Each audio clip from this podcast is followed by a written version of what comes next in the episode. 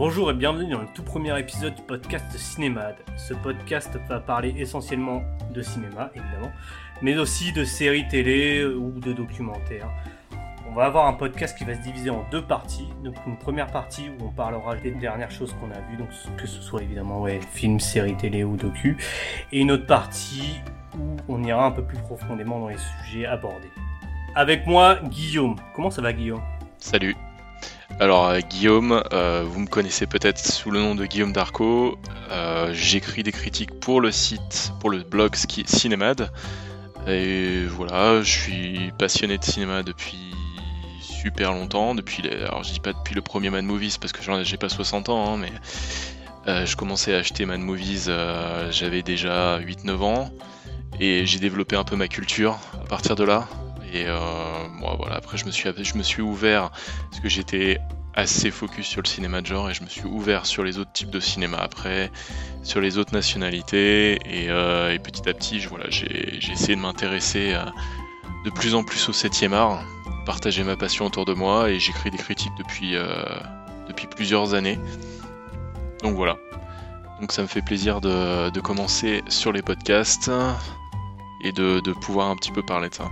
En fait, il faut savoir que Guillaume et moi, on se connaît depuis, euh, depuis toujours, en fait, parce qu'on était, on était voisins dans notre petit village de Normandie où on traînait euh, à l'arrêt de car avec euh, Damien et, Florent, s'ils écoutent ce podcast, évidemment.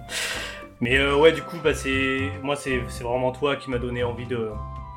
m'a transmis la passion du cinéma, justement, assez tôt. Puis aux alentours, je sais pas, de 2005-2006, je crois, où on a commencé à écrire les critiques sur, sur Skyblog. C'était une autre époque. C'est ça. Ça. C'était l'époque MSN, MySpace et tout, donc euh, ça nous rajeunit pas, donc ça fait. Exactement. Ça fait, bien 16 ans, quoi. Oui, on s'est un peu fait vite rattraper par les par l'époque des des, euh, des, vidéos YouTube, des vidéastes euh, YouTube qui voilà qui, qui font des chroniques. Moi, j'ai jamais été vraiment très fan euh, de faire du fast cam justement et parler d'un film. Je, préfère justement l'écrire. Je préfère le faire avec des mots. Après, euh, c'est vrai que je pense que le faire, il y a plus de spontanéité à le faire sur un podcast. Euh, et justement, il y a plus d'échanges. Alors, tout ce qui est live et podcast, je vois un petit peu plus l'intérêt plutôt que faire un fast cam et juste donner son avis sur le film. moi, ça, je préfère le faire par écrit. Moi, je sais pas ce que t'en penses, hein, mais. Ouais, non, moi aussi, pareil. C'est vrai que par écrit t'as plus la réflexion euh, derrière et tu prends beaucoup plus le temps justement de préparer tout ça. Et euh, au niveau du podcast, justement, tu as une discussion aussi qui permet aussi. Ça amène, ça amène des réflexions. Ouais, ça voilà, ça, amène, ça amène, des réflexions supplémentaires et ça te permet aussi de d'avoir d'autres visions, justement, parce que c'est une, une discussion, quoi. Mais oui, c'est beaucoup plus enrichissant de faire ça en podcast que de faire, faire une cam, quoi. Et puis aussi, enfin, je pense que ce qui me tient à cœur, et pour aussi, je pense, c'est de parler vraiment des films qu'on aime et de pas euh, forcément euh, se donner une pression de parler de la dernière sortie, enfin du dernier film qui est sorti, euh, si on a aimé ou si on n'a pas aimé, ou même si on n'a pas aimé, d'aimer vouloir taper sur un film qu'on n'a pas aimé, enfin, nous c'est clairement pas notre. Oui, voilà, mais, mais mettre les, feux de projecteur sur euh, spécifiquement sur un film pour dire qu'on l'a voilà pour le tacler et pour tirer un peu sur l'ambulance c'est pas voilà non c'est je suis, je un peu pareil je, préfère transmettre euh, ce qui vaut la peine d'être vu plutôt que de mettre en garde sur ce qu'il enfin ce ne faut pas voir. Puis la plupart du temps de toute façon tirer sur l'ambulance ça va être enfin la, la thématique du, du podcast d'aujourd'hui c'est c'est voilà c'est on va en parler un peu après c'est les sagas mais il y a forcément des sagas que je déteste. Je, vais dire pourquoi je les déteste, mais je vais pas forcément focus dessus. Je préfère développer un peu plus sur. Euh, voilà, donner envie de, de, regarder des choses. Et, puis il y, a des, films dont on parle pas forcément. Euh, il y a aussi des sagas qui ont été avortées. Euh, je pense pas en particulier à John Carter. ça passe dans l'oubli et ça, ça me donne envie d'en parler par exemple. Il y, a des films comme ça qui passent dans l'oubli et qui pourtant euh, ils, sont super intéressants à voir et voilà, ils ont un vrai point de vue de mise en scène et ça, ça, voilà, je préfère en parler un peu plus longtemps de ça que de, voilà, de focus sur, euh, je, sais pas, par exemple une saga genre Twilight euh, où j'en ai vu deux opus et je me suis endormi au bout de 30 minutes. Je vois pas l'intérêt d'en parler quoi. Je suis pas le public ciblé, hein, c'est ça. Ouais, ouais. De toute façon, toute mauvaise pub reste une pub, donc je trouve que ça sert à rien justement de faire de la pub à des choses qu'on n'aime pas. Donc, voilà. Ouais, non, non, mais on est sur la même optique. On va commencer justement par les, par les, dernières, les dernières choses qu'on a vues. Donc, quels sont les derniers films que tu as vus? Alors moi j'ai vu deux jours après sa sortie le dernier Jordan Peele, euh, Nope. Pas Jordan Poole. Alors ça fait un... C'est pas Jordan Poole, oui parce qu'on est aussi euh, des gros fans de basket. Ça va être une des thématiques euh, de podcast dans les prochaines semaines d'ailleurs euh, qu'il faudra qu'on développe les films de basket parce que là pour le coup on n'en parle pas beaucoup et, même si je je suis pas un grand fan de Netflix. Je trouve que Netflix met pas mal l'accent sur, sur ce sujet-là à travers des films, des documentaires, et même des séries télé, donc c'est plutôt, plutôt enthousiasmant. Mais ouais, Jordan Peele, qui est un cinéaste que je trouve super intéressant pour le coup, qui a des références qui sont qui sont super honorables. Hein. Il, se, réfère beaucoup à Spielberg, à Hitchcock et Shyamalan. Euh, sont personnellement, c'est trois cinéastes que j'adore. Euh, et Jordan Peele, il a fait pour l'instant trois films et une série télé, c'est ça? Donc la série télé, c'est la quatrième dimension, ouais. Et euh, les films, c'est Get Out, Us et donc Nope. Euh, alors, faut savoir que c'est un, cinéaste qui est politique, qui est assez engagé euh, sur, sur la lutte raciale, sur, sur la lutte des classes. Et tous ses films abordent ce sujet-là, même son dernier film. C'est, alors, on aime ou on n'aime pas les cinéastes engagés, parce que ça se rapproche beaucoup de Spike Lee.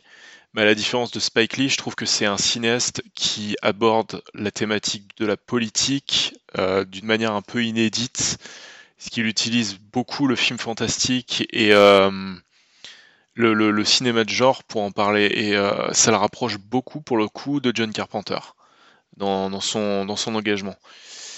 Euh, alors il y en a beaucoup qui aiment pas hein, Jordan Peele parce qu'il a une façon de raconter ses histoires où il développe beaucoup de sous-intrigues dans ses films qui peuvent perdre le spectateur.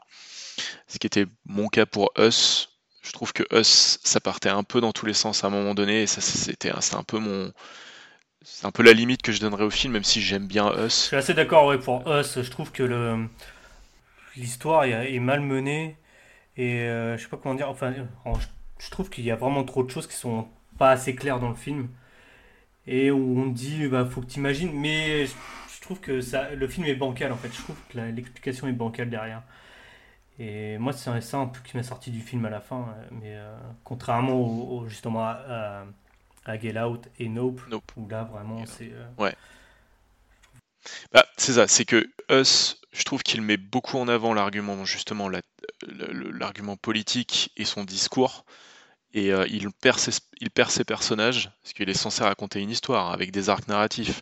Chaque personnage est censé évoluer au, du point de vue du récit, euh, est censé s'accomplir à, travers un enjeu.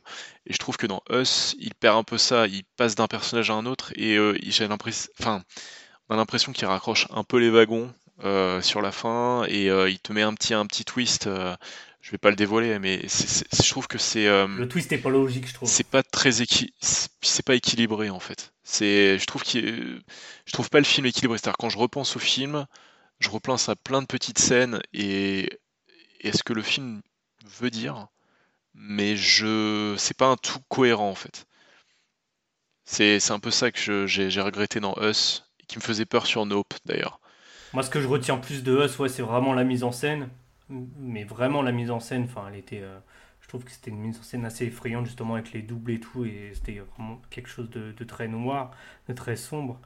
Mais au-delà de ça, je trouve que le, ouais, l'histoire elle est, elle est vraiment survolée et le twist, euh, je l'ai trouvé vraiment illogique. Et euh, ouais, je sais pas. Enfin, ça me faisait poser plein de questions, mais pas de la bonne manière en fait. C'est ça. Pas comme nous. Bah, et, Get Out, ouais, Get Out par exemple, j'ai je, j'ai adoré le film jusqu'au tiers final où justement le twist, je trouve que même si le twist il, est plutôt original et euh, est plutôt cohérent avec le reste, je trouve que le twist il se raccroche. Euh, je trouve qu'il dénote du reste du film. C'est ça la limite que j'aurais et c'est pour ça que je préfère. Je, je, sais pas, on va, on va donner notre, avis sur Nope. Là, on va, va, pas passer par quatre chemins. Personnellement, je trouve que Nope c'est le film le plus enthousiasmant de l'année. C'est pas forcément le meilleur film, mais c'est un film couillu, qui mixe super bien ses références, qui les intègre bien à son récit. Je trouve que au niveau de sa mise en scène, il a fait un bond en avant de ouf. Ah, ça, Franchement, sûr, je. Puis, puis il, a, il a des visions dans le film qui sont effrayantes. il a des visions qui font référence à certaines choses dont on va peut-être pouvoir parler, mais je trouve qu'il est. Moi, ça, par moments, ça m'a glacé le sang. Il y a des tableaux dans le film qui m'ont glacé le sang, quoi. Je et pour une fois, je trouve que le film forme un tout cohérent. franchement, je, pense que s'il reste sur cette même lignée, euh, le mec, ça va être un Shyamalan 2, quoi. Moi, j'adore Shyamalan, je suis un grand fan. Mais je trouve que pour le coup, ses références, elles sont pas écrasantes. Et, euh, c'est un film complètement inédit. Voilà, les designs, l'imagerie du film, mais c'est du jamais vu. Enfin, moi, j'ai jamais vu ça au cinéma, quoi. J'ai son, son, traitement, en plus, il pourrait paraître, enfin, je sais pas, on va pas spoiler, mais si tu veux, si le film à quelqu'un, ça pourrait paraître assez risible.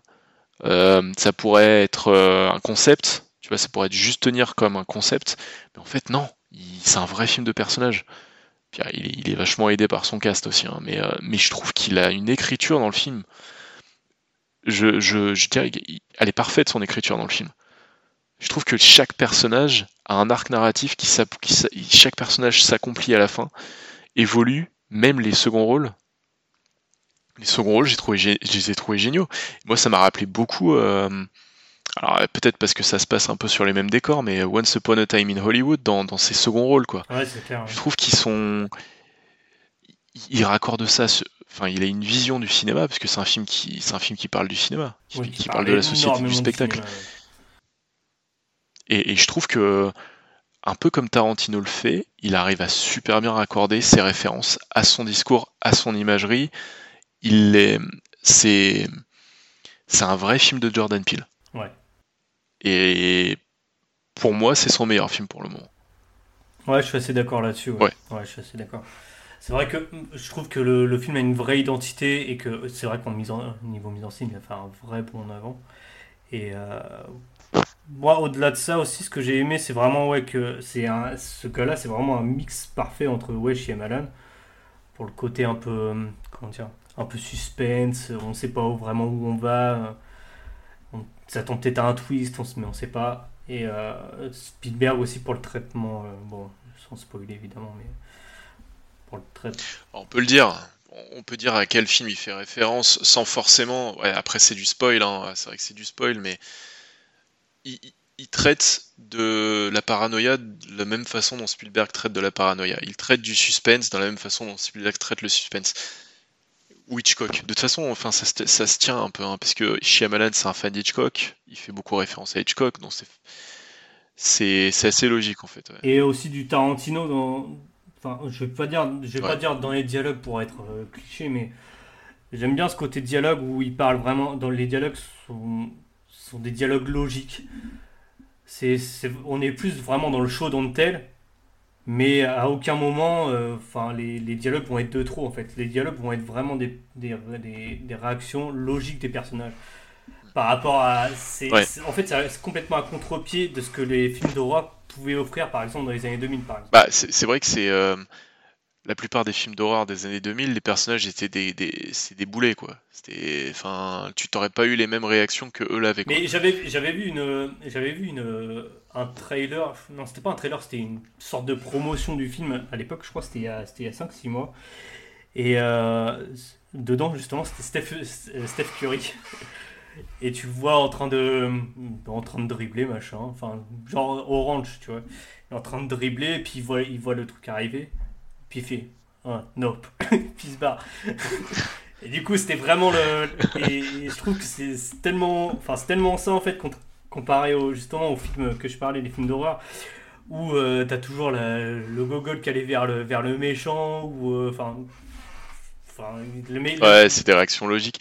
Et, mais je vois ce que tu veux dire, parce que quand tu parles de personnes. Enfin, c'est les personnages qui t'ont fait penser au cinéma de Tarantino, c'est que c'est des personnages ironiques. Ouais il y, a une ironie qui se dégage, euh, que ce soit les personnages principaux ou même, euh, je sais pas, le, réparateur, enfin ou celui qui installe euh, les caméras sur le ranch, il, il, te, te présente comme un personnage ironique, un, typiquement le genre de personnage que tu verrais crever euh, dans, le, dans les slashers des années 90-2000, euh, que tu verrais crever au bout de 10 minutes de film. Et puis au final, en fait, euh, petit à petit, le personnage il prend une consistance dans le film.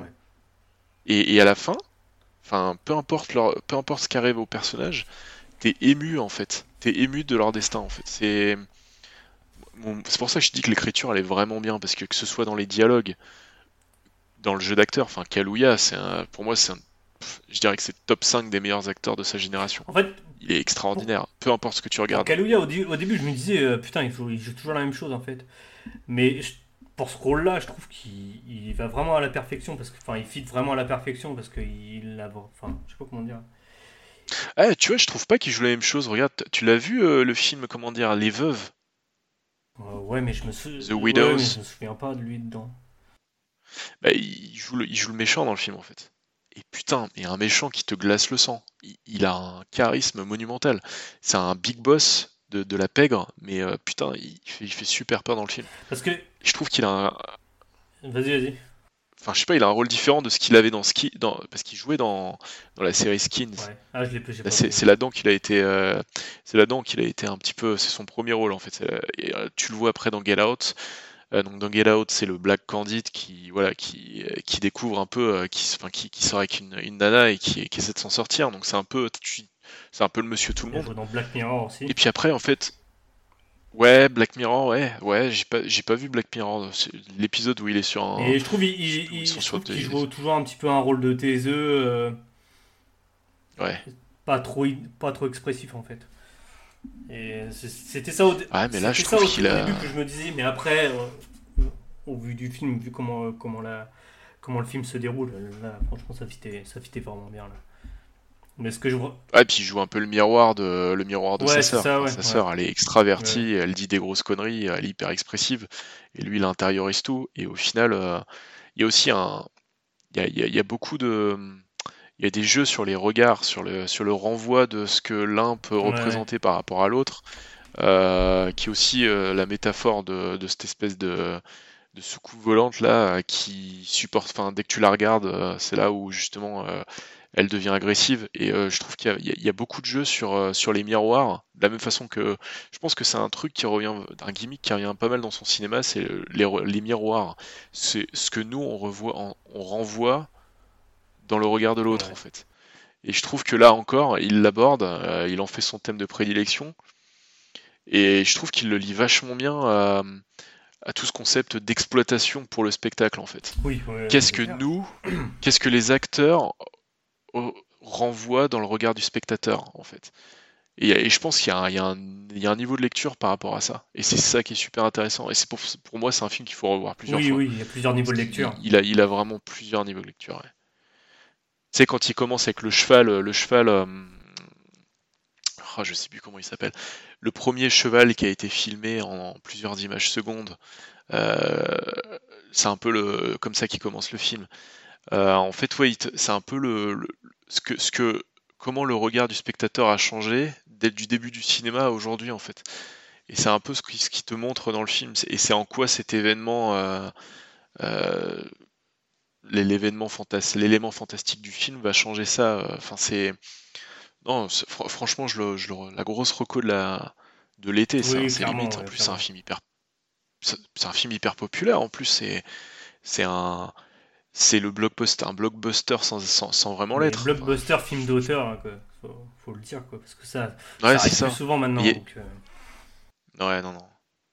Ça m'a fait penser à Signe de Shyamalan. Oui, beaucoup, Signe, ouais. Mais sorti un été. Apparemment, enfin, de ce que, de ce que j'ai entendu, des fois, il y avait, des, il y avait, euh, il y avait le thème de Signe qui était joué dedans.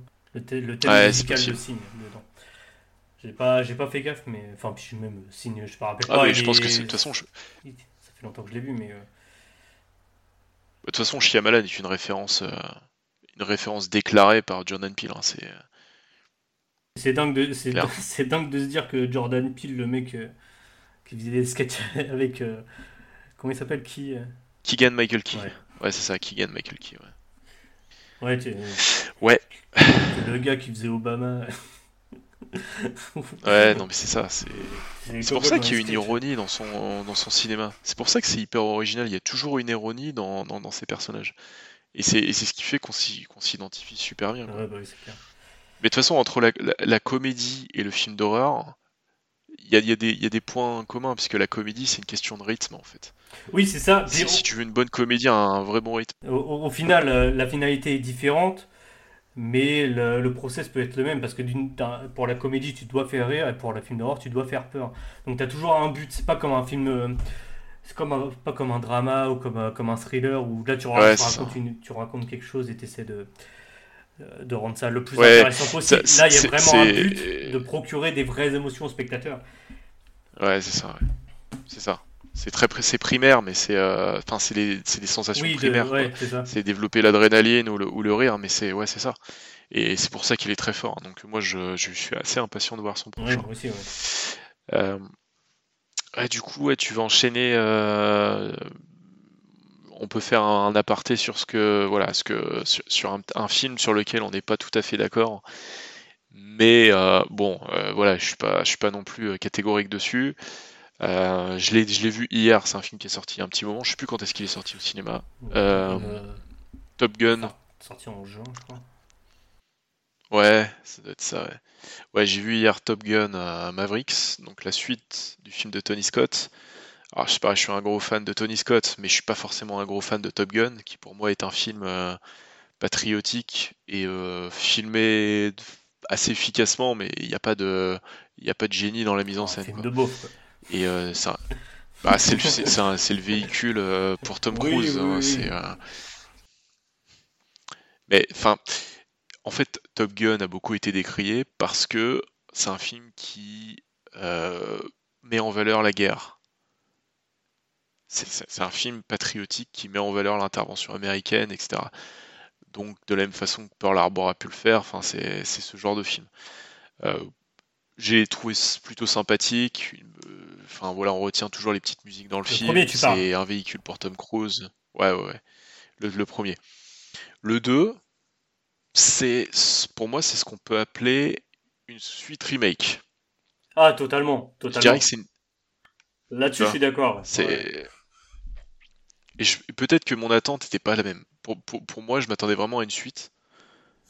Et en fait, c'est il, joue beaucoup sur l'aspect nostalgique. Ça, je m'attendais pas à ce que ça joue autant sur l'aspect nostalgique entre le générique, euh, les références, les flashbacks, les musiques.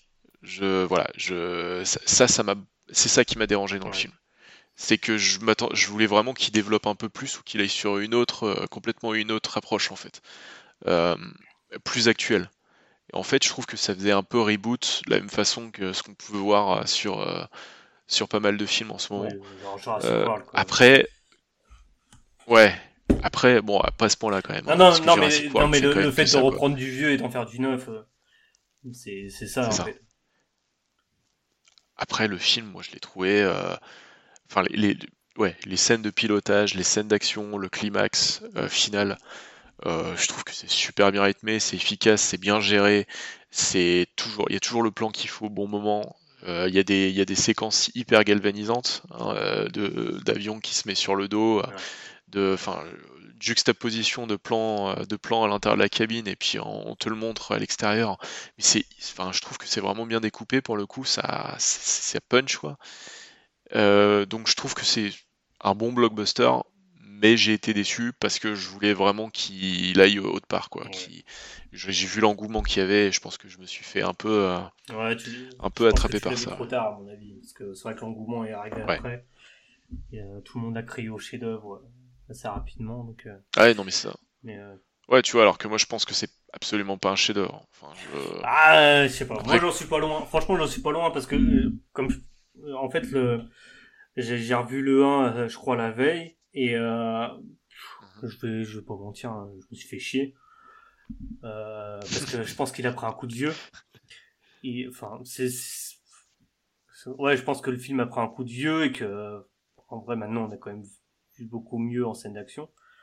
Même si Tony, Tony Scott à l'époque c'était une révolution. Hein. Ouais, mais c'est pas, c'est pour moi c'est pas du Tony Scott, euh, c'est pas le Tony Scott qu'on connaît. Enfin, c'est pas, c'est pas Man on Fire. Oui, oui, non mais après Man on Fire c'est venu après, mais je pense que techniquement parlant, à l'époque, c'était quand même une révolution de, de pouvoir filmer des avions comme ça. Mm. Mais euh, non, je l'ai vu, je me suis un peu fait chier et euh, moi la répétition de la musique euh, Take My Breath Away là, j'en pouvais plus. je la mettais à toutes les sauces et donc euh, et euh, je suis allé voir du, coup le deuxième le deuxième le lendemain et j'avoue que là moi ça m'a pris. Alors je suis pas je suis pas hyper fan d'aviation en vrai c'est pas mon dada hein. mais moi, ça m'a, ça m'a vraiment pris. les combats aériens, ils m'ont fait kiffer parce que c'était hyper bien filmé, c'était hyper clair, hyper lisible. Contrairement au, premier où par moment tu savais pas qui se battait, tu savais pas qui était qui. Et là, je trouvais vraiment que c'était hyper clair, que c'était limpide. Et, euh, et puis voilà, ouais. Ouais, non. Euh, ouais, d'un point de vue euh, euh gestion de l'espace, euh, c'est clair qu'il voilà, il maîtrise vraiment bien ça.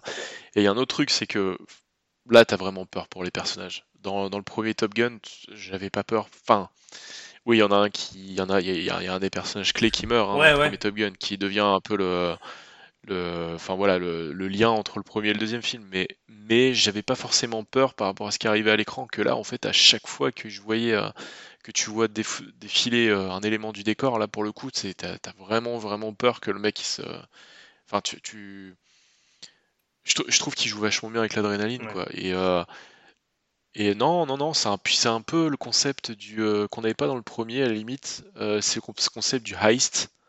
C'est un peu le côté Ocean's Eleven, quoi. Je te montre un plan, je vais nous entraîner pour qu'on arrive à ce plan-là et qu'on arrive à. C'est pas, c'est pas un casse.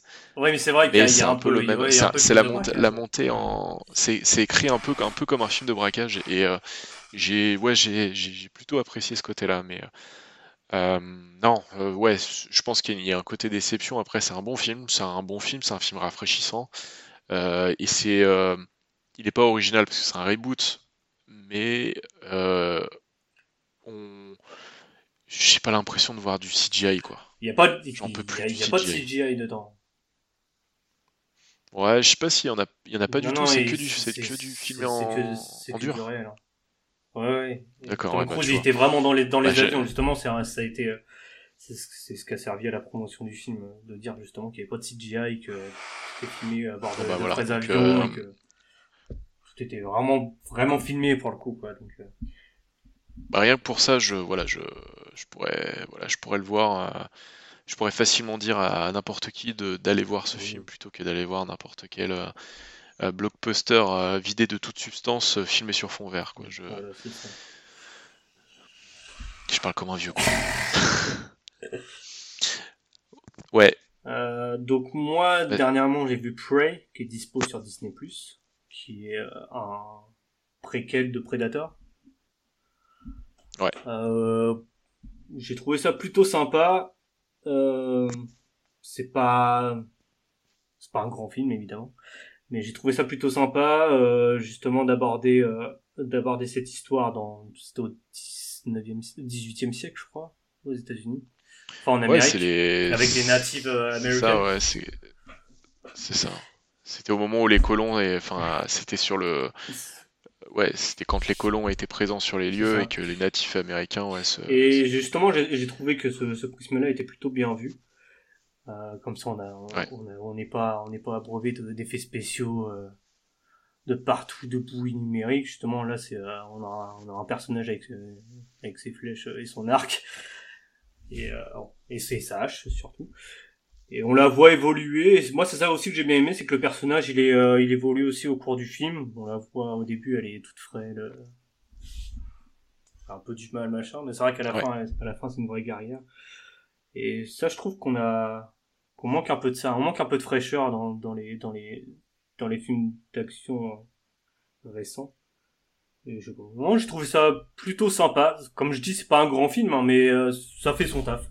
C'est divertissant et, euh, ça remplit les cases en fait. De toute façon, c'est un film, c'est un film Disney, donc. mais, Ouais, mais tu vois, je trouve que, alors, enfin, je sais pas, je sais pas où t'en es dans, la, dans la série Predator, mais Predator, c'est une série qui a été quand même vachement desservi. as eu les deux premiers, enfin, t'as eu le, chef-d'œuvre ultime du cinéma d'action de John McTiernan avec, avec Schwarzenegger, qui était, qui a un monument et qui restera un monument qui qui ne vit toujours pas. T'as eu le 2, qui était un film un peu plus léger, une série B qui se passait à Los Angeles euh, sur fond de guerre des gangs, qui était, qui était relativement drôle, gore. Euh, voilà, c'était pur, un pur produit des années 80-90. Et puis après, t'as eu le néant absolu. Et le 3, enfin, moi, le 3 et le 4, je, les ai vus, mais j'en ai aucun souvenir. vraiment aucun bah, Le 3, attends, je sais... alors t'as eu Predators, donc de. Putain, je sais même plus le nom de ce type. Enfin, c'est produit par Robert Rodriguez, là. Euh, c'était avec Adrian Brody. en 2010, Ouais, alors celui-là pour le coup, euh, on parlait de réaction illogique des personnages, euh, c'est tout à fait ça. C'est un film qui va nulle part, c'est un, un survival. je me rappelle, que je, enfin, je me rappelle avoir pensé que c'était une sorte de Resident Evil un peu. Enfin, et je parle des films, hein, je parle pas du jeu vidéo. Ouais. Ouais, non, mais c'est ça, c'est des personnages débiles euh, qui se font, qui se font, qui se font. C'est un slasher avec des personnages débiles, quoi. Super, tu fais de Predators à un slasher avec des personnages débiles. Donc ça, c'était le 2, le 3 et le 4. C'est Shane Black qui euh, l'a fait, mais pareil, zéro souvenir. Ouais, bah, c'est le pire film de Shane Black, euh, qui reste quand même un poil au-dessus du, du 3 pour moi, mais enfin, le, le, Bigger and Louder avec le Super Predator, c'est si, si c'est le seul élément du film que tu. Si c'est le seul élément que tu comptes apporter. Euh. Et puis le côté bidas en folie avec les clés. Les, où il te reprend un peu le concept du 1 avec. Euh, les, les, les, espèces de mercenaires dans la jungle, ok d'accord, mais c'est pas ça, ça, ça c'était pas possible. Euh, et puis bah non, celui-là il est réjouissant dans le dans le fait qu'il revienne vraiment aux, bases du Predator. C'est-à-dire que le Predator c'est le, le, côté primitif de la chasse. C'est vraiment Ouais, c'est un, c'est, un chasseur qui veut rencontrer son, son, son, son alter ego et, euh, et le, le, le, but c'est de, d'arriver à éliminer l'espèce la plus forte sur chaque planète, mais en revenant en plus, au concept de la chasse avec les trophées de chasse, etc. C'est vraiment euh, le côté primitif. Et je trouve que justement le, le, contextualiser sur euh, voilà l'Amérique de ses débuts avec les natifs qui essaient de se défendre, je trouve ça plutôt bien vu. Et euh, c'était une bonne idée. Euh, c'est bien filmé. C'est, je trouve qu'il y a une bonne gestion de l'espace, qui était le cas du premier Predator. Euh, après, je trouve que la personne, enfin, contrairement à toi, la, la, la, la personnage, enfin, la, personnage principale du film, je trouve qu'elle est, elle évolue pas tant que ça. Je trouve que dès le début, on te la montre, elle vit super bien avec sa hache. bon, oui, certes, elle est pas si aussi forte que, c'est, que, que, son, que son pote là que tu vois au début, mais elle est. Je trouve que j'ai, je, j'ai moins d'évolution que ce qu'on pouvait avoir dans le premier, par exemple, où Schwarzenegger, pour le coup, il, il s'enlève un petit peu de son côté. Euh, il arrive en personnage civilisé, puis au final, il, arrête tout ça, il redevient un être primal, et c'est comme ça qu'il arrive à vaincre la créature. Euh, là, dans celui-là, je trouve que elle a un peu, il a une, une évolution qui est moins, qui dénote moins. Euh, et après, euh, c'est très balisé, quoi. C'est bien filmé, mais c'est très ah bah balisé, quoi. C'est un, film de commande, hein, C'est un, film de commande. Mais bon, euh, je le recommande un, quand film même. De, un film de commande comme ça, moi je signe. Hein. On aurait, ouais, non, non, c'est typiquement le film de l'été qu'on aurait voulu voir en Oui, c'est clair. Et pas sur Disney+. pas sur Disney+. C'est ça. Après, ouais, Ouais, ouais, non, sinon, côté film, c'est à peu près tout ce que j'ai vu aussi. Dernièrement, là, sur la, sur la dernière semaine, euh, la semaine passée, ouais.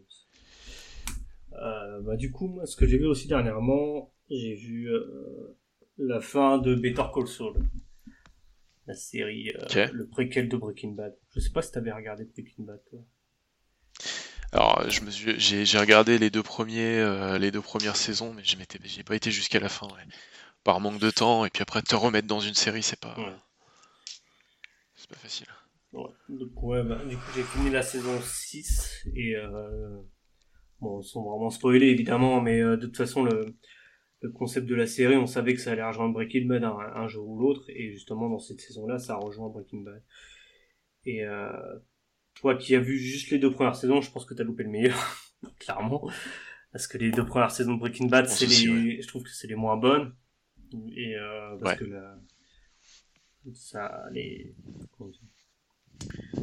euh, ça, ça s'améliore de, de, saison en saison. Et la saison 5 c'est juste c'est juste un chef-d'œuvre. On a, on a même un, un épisode clairement c'est un chef-d'œuvre lui tout seul. Et euh, d'accord. Better Call Saul les deux premières saisons c'était plus des, c'était plus une série euh, d'avocats. Et j'ai eu beaucoup de mal à accrocher. Et plusieurs fois j'ai voulu arrêter mais euh, quand, on a commencé à voir des personnages euh, familiers de Breaking Bad, je me suis un, peu plus accroché. Et à partir de la saison 3, c'est vrai que là, on est passé d'une série d'avocats à du Breaking Bad euh, Universe. Et c'est là que ça a tout changé. On a vraiment retrouvé tous les codes de Breaking Bad, tout ce qui est mise en scène, l'écriture des personnages, enfin absolument tout. Et c'est monté crescendo jusqu'à jusqu'à cette saison 6 justement. Et euh, bon, la saison 6, il euh, n'y a rien à dire de plus. Enfin, c'est une tuerie euh, de A à Z. Euh, ils ont ils ont hyper bien fini la série, ce qui est rare dans le monde des séries télé de, de réussir à, bien finir une série, euh, d'arriver à fermer toutes les intrigues parfaitement. Et là, vraiment, ils, ont réussi à faire tout ça. Et je trouve que on n'en parle pas assez de cette série-là mais vraiment et je pense qu'elle est un peu sous côté du fait que Breaking Bad existe mais vraiment cette série là je la trouve presque au niveau de Breaking Bad.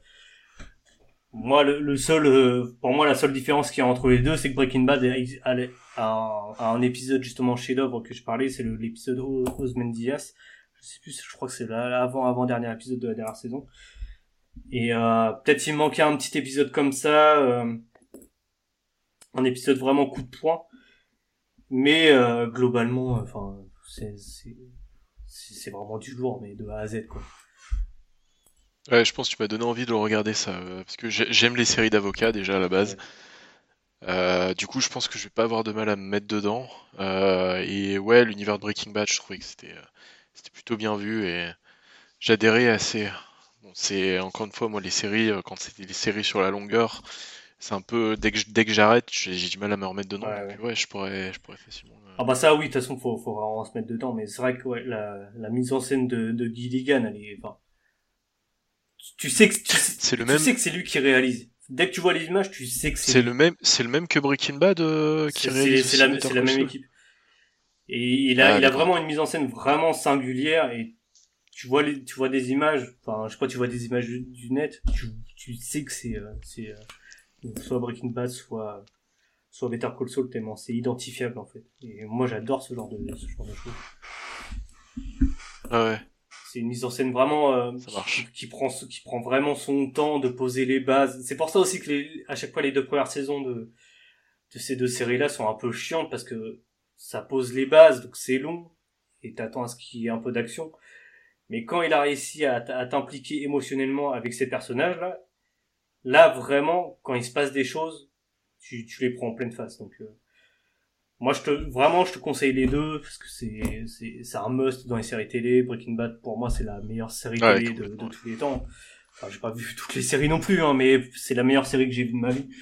Et euh, Better Call Saul, c'en est vraiment pas loin aussi. Hein. D'accord. Je note, je note. Ça marche. Et j'ai fini aussi, enfin j'ai fini, j'ai fini la dernière saison de Barry. C'est une série qui passe sur OCS. Euh, cette série-là, elle est pas terminée par contre, mais euh, c'est Bill Hader, hein, l'acteur principal. Alors, Bill Hader, il produit, il écrit, il réalise et il joue dedans. Donc c'est sa série, c'est son bébé. Et euh, bon, Bill Hader, pour ceux qui savent pas, c'est un, c'est un mec qui sort du Saturday Night Live, qui a joué dans quelques productions à Pato, notamment Super Grave. Il a, joué dans d'autres euh, Apato, il a dans dans d'autres Apato, il a joué dans Forgetting Sarah Marshall. Ouais, et dans This Is For Lee aussi, je crois. Euh... Enfin, je crois. Non, de toute façon, il a toujours euh, des petits rôles dans, dans Trainwreck aussi. Ouais, il est, il est génial. Et il était toujours un petit peu abonné au, au second rôle ou au petit rôle. On l'a jamais vu vraiment dans un dans un rôle principal en fait. Et euh, voilà, il a fait sa série et en vrai, enfin moi moi, j'étais vraiment étonné de la qualité de la série, sachant que c'était lui qui réalisait. Euh, le, pareil, c'est une, une série qui monte vraiment euh, en crescendo, et l'écriture des personnages, elle est, elle est vraiment folle. C'est, euh, c'est, c'est pas du, c'est, c'est pas du tout manichéen en fait. Euh, il te montre que les, les personnes, on va dire, les... parce qu'en fait, je vais reprendre le, je vais reprendre le. Ouais, vas-y. En gros, le synopsis, c'est que c'est un, un tueur à gages qu'on a marre un peu de faire son, ce boulot-là et qui veut devenir acteur à Los Angeles. D'accord. Et donc, il rencontre, il s'inscrit dans un cours d'art dramatique et tout, et puis il se fait des potes là-bas. Mais en même temps, il a toujours sa vie, sa vie passée avec les, sa vie passée de, tueur, à gages qu'il rattrape. Enfin, pas qu'il rattrape parce qu'il est pas complètement sorti de ça, donc euh, du coup, il a toujours des contacts. Et moi, ce que j'adore dans, là-dedans, c'est que les, les personnes du cours d'art dramatique peuvent être beaucoup plus euh, cruelles que ses potes tueurs à gages. Euh, ils peuvent être beaucoup plus cruels euh, avec avec euh, avec leurs proches par exemple. Ils peuvent être beaucoup plus blessants et euh, on a, moi je pense à un, des personnages un des personnages principaux justement qui qui est une, une actrice et qui a un, ego surdimensionné qui peut pas accepter le, le succès des autres ah, et, et du coup dès que quelqu'un a réussi elle, elle est totalement vénère et à part en couille alors que de l'autre côté, t'as des méchants qui prennent soin de, qui prennent soin de, de, de leurs hommes de main ou comme ça. Enfin, je sais pas comment dire, mais euh, je sais pas, je sais pas vraiment comment dire. Ouais, non, mais je vois qu'il y a un il y a un concept de loyauté qui a, qui a dans le, dans, dans le, dans le, quand la société criminelle que t'as pas forcément. Euh, dans, dans, le stand-up. C'est une série aussi euh, euh, assez vraiment très drôle aussi. C'est une série vraiment très drôle. Il, y a, beaucoup de blagues, c'est beaucoup de conneries aussi. Mais ça reste sérieux. Et franchement, j'ai vraiment adoré. Et un autre point aussi, c'est la mise en scène, surtout dans la dernière saison, la saison 3. Il y a une, une scène, je crois c'est dans le dernier, l'avant-dernier ou le dernier épisode, où il te filme ça façon GTA et après il te, il te fait un plan séquence façon euh, Tarantino dans Pulp Fiction ou un truc comme ça. Enfin, j'ai, j'ai halluciné franchement sur la qualité de la série, tellement c'était bien produit, bien écrit, bien joué. Enfin, c'est euh, c'est une, petite pépite. Donc c'est dispo sur OCS. Et euh, Better Call Saul, c'est dispo sur euh, plusieurs plateformes. Sur Netflix. Sur Netflix, ok. Ça marche. Euh, alors, moi j'ai deux, deux coups de projecteur, deux coups de cœur là dans les séries. Euh, il y en a une qui est dispo sur Disney Plus et une autre qui est dispo sur Apple TV. donc pour celle qui est dispo sur Disney Plus, c'est Under the Banner of Heavens, donc c'est sur Ordre de Dieu. Alors c'est une série qui a passé assez inaperçue au final par rapport à, cette sa thématique et à son traitement. Euh, parce qu'on aime beaucoup, on est quand on reste quand même dans une époque où les gens s'intéressent beaucoup aux thrillers. Il y a beaucoup de, documentaires Netflix sur des serial killers. T'as euh, des, des séries qui ont vachement marché comme euh, Mindhunter, Mindhunter où ils ont même été transformés le Silence des agneaux en série. Enfin, entre ça, esprit criminel et machin, les, gens s'intéressent beaucoup aux thrillers et ou justement aux aux, ouais, aux affaires de meurtre. Et pourtant, cette série, je trouve qu'elle est passée assez inaperçue parce qu'elle a quand même euh, Andrew Garfield en premier rôle. C'est pas, c'est quand même un acteur qui est assez coté, euh, puisqu'il a, il a joué dans le dernier Spider-Man, puis même, enfin, c'est un putain d'acteur qui, qui, voilà, qui a, qui a fait son bonhomme de chemin. Euh, c'est une, série sur le fanatisme religieux, mais vraiment du point de vue chrétien. Parce que ça se passe chez les Mormons, euh, dans, dans, le Utah. Et euh, les Mormons, c'est un peu euh, c'est un peu l'extrémisme chrétien, chrétien quoi. Enfin, c'est un peu le côté hyper pieux, hyper focus sur la religion, pratiquant, et il y a un peu, c'est limite sectaire. C'est ça, ça se rapproche beaucoup du, des témoins de Jéhovah dans, dans, la façon de. Un Mormon, ça va avoir des comment dire. Dès que tu es Mormon, tu suis un tu suis un pas un pèlerinage mais un pèlerinage mais un euh, toute, une, toute une catégorie d'épreuves en fait pour vraiment aboutir à, enfin, à t'accomplir en tant que mormon. C'est pas comme euh, quand nous on allait au catéchisme, tu faisais ta communion, machin. Bon, c'était relativement soft. Eux, euh, tu pars deux ans à un moment donné, tu pars deux ans en mission, tu t'éloignes de ta famille Et euh, faut, que tu reviennes et que tu aies vu, euh, tu sois complètement illuminé, tu as vu la, as eu la, la foi qui, qui, est, qui reste intacte, etc. Donc c'est euh, les Mormons sont aux États-Unis sont un peu ce qui représente un peu le, christianisme dans son son côté le plus ah, j'ai pas envie de dire extrémisme parce que c'est ça enfin c'est un peu fort mais c'est très poussé très très pratiquant. Euh, et là, en fait, le film, ça parle d'un flic mormon qui est très pratiquant, qui va enquêter sur le meurtre d'une femme et de son bébé de 8 mois qui ont été trucidés, mais qui était intégré dans la société mormon. Et c'est en fait une enquête de meurtre un peu à la façon des rivières pourpres chez les mormons.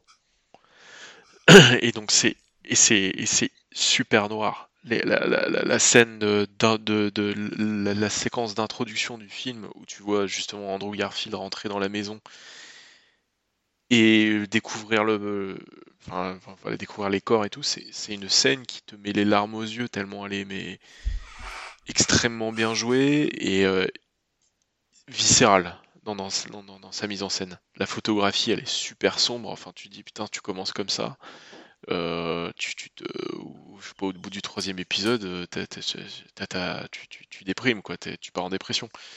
Et en fait, c'est une, ça alterne entre les flashbacks et, et, la situation présente.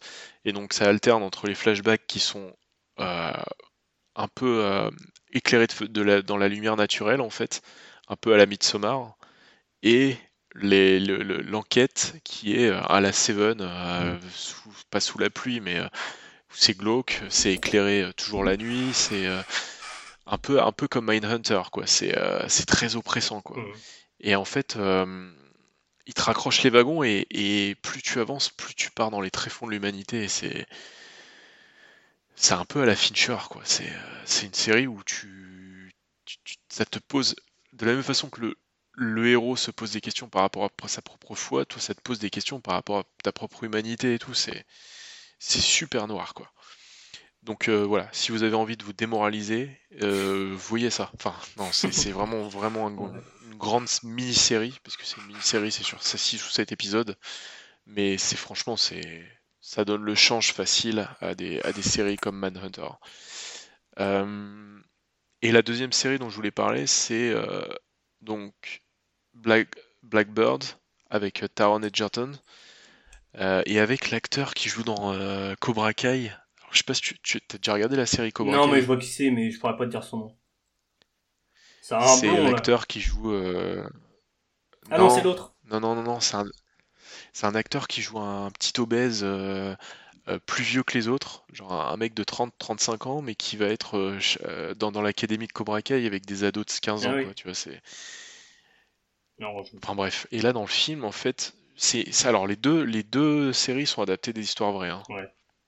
C'est vraiment des histoires vraies à la base. et donc Blackbird, ça parle d'un d'un millionnaire euh, qui mais qui trempe dans des affaires de drogue, qui se fait arrêter. Et en fait, on lui propose un deal. On lui dit qu'en gros, on va l'envoyer en prison. Et s'il veut pas passer ses 10 ans en prison, il va falloir qu'il se lie d'amitié avec un détenu et qu'il en soutire des aveux. Et ce détenu en question est accusé d'avoir d'être un serial killer, d'avoir tué euh, des mineurs et euh, d'avoir fait des choses atroces.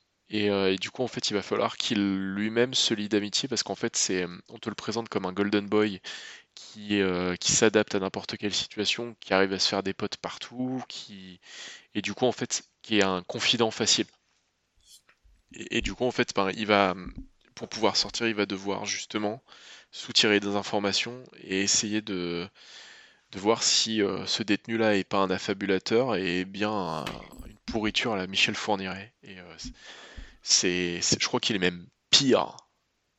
D'un point de vue glauque, c'est pire que, que, la série dont je parlais avant. C'est, tu pars vraiment du film à la Scorsese où euh, Taron Edgerton, c'est le le Golden Boy qui s'est fait de la thune et qui continue, qui se fait pote avec tout le monde. Euh, enfin, c'est un peu filmé comme ça. Et plus ça va, plus tu rentres vraiment dans le fait divers à la, voilà, la serial killer, à la Michel Fourniret, justement, où c'est le, le, diable en personne, en fait. Et lui, en fait, il, descend en enfer, quoi. tu, vois qu'au début, il est, voilà, il est limite, euh, il, est bien intégré à la société. Plus il avance, plus il se perd en tant qu'être humain. Et à la fin, il, c'est, il est plus lui-même, quoi. Il s'est complètement perdu, quoi. Mmh. Et euh, peut-être qu'il va, voilà, il a réussi, il réussit à soutirer des aveux, mais, mais il a perdu au passage euh, ce qui faisait de lui un être humain, quoi. Et donc voilà, c'est, c'est un peu de ces deux séries sur qui remettent en question notre position d'être humain, en fait notre humanité. Et elles sont vraiment, pour le coup, vraiment bien faites. Quoi. Et la, première, la première, elle est sur quoi? Disney D'accord. Et celle-ci, elle est sur Apple TV. Et je trouve qu'Apple TV. Ils font des vraies séries. Ils font des séries de qualité. Des, séries. Des, des, séries. Des séries, puis des séries techniquement qui sont irréprochables. Un peu à la, HBO au final. Ouais, c'est ça. Ils en, ils en produisent de plus en plus. Et euh, que tu regardes la série euh, de Shyamalan, La Servante, pas si t'as entendu parler. J'ai pas encore regardé, mais ouais. C'est, il y a toujours une facture technique, il y a toujours, euh, enfin, je pense qu'ils mettent beaucoup d'argent. Les, les, enfin, je faudrait que je regarde les budgets, mais je pense que c'est conséquent. Et euh, voilà, c'est, sérieux, c'est, vraiment bien fait, c'est, euh, consciencieux et et tu y a toujours une patine particulière et, ils font, et, les, et, les, séries se ressemblent pas. Je pense qu'il n'y a pas de il y a pas vraiment de cahier des charges contrairement à Netflix ou, ou les autres. Ouais, c'est ça je pense qu'il y a des vrais producteurs derrière. Euh, je pense. Parce que Netflix, pour le coup, il laisse carte blanche, mais il contrôle, enfin, il dirige, il, euh, il chaperonne pas les, réalisateurs. Donc les réalisateurs, quand t'as Scorsese à la barre, ça va. Mais quand t'as des, quand as des petits nouveaux, euh, bah, ils font n'importe quoi et t'as personne derrière pour leur dire putain. Oui, comme, pour les recaler un peu. Comme Red Notice ou, ou le dernier truc qui est sorti là. C'est ça. Bah, un travail de producteur. The, Greyman, Oui, The Greyman. Ouais, euh, les frères Russo, quoi. ouais, non, c'est ça. C'est ça, c'est. Euh, Netflix, il, produit des, des blockbusters euh, sans, sans âme, en fait. Et puis. Bah, c'est des produits. Hmm c'est ça, ils, produisent. enfin, pour le coup, ils font du produit, quoi. Ils produisent du contenu. Ouais, c'est ça. exactement. Alors qu'Apple TV, je trouve qu'ils ont plus dans une démarche à la HBO, ouais, exactement. Oh. Ouais. Ok.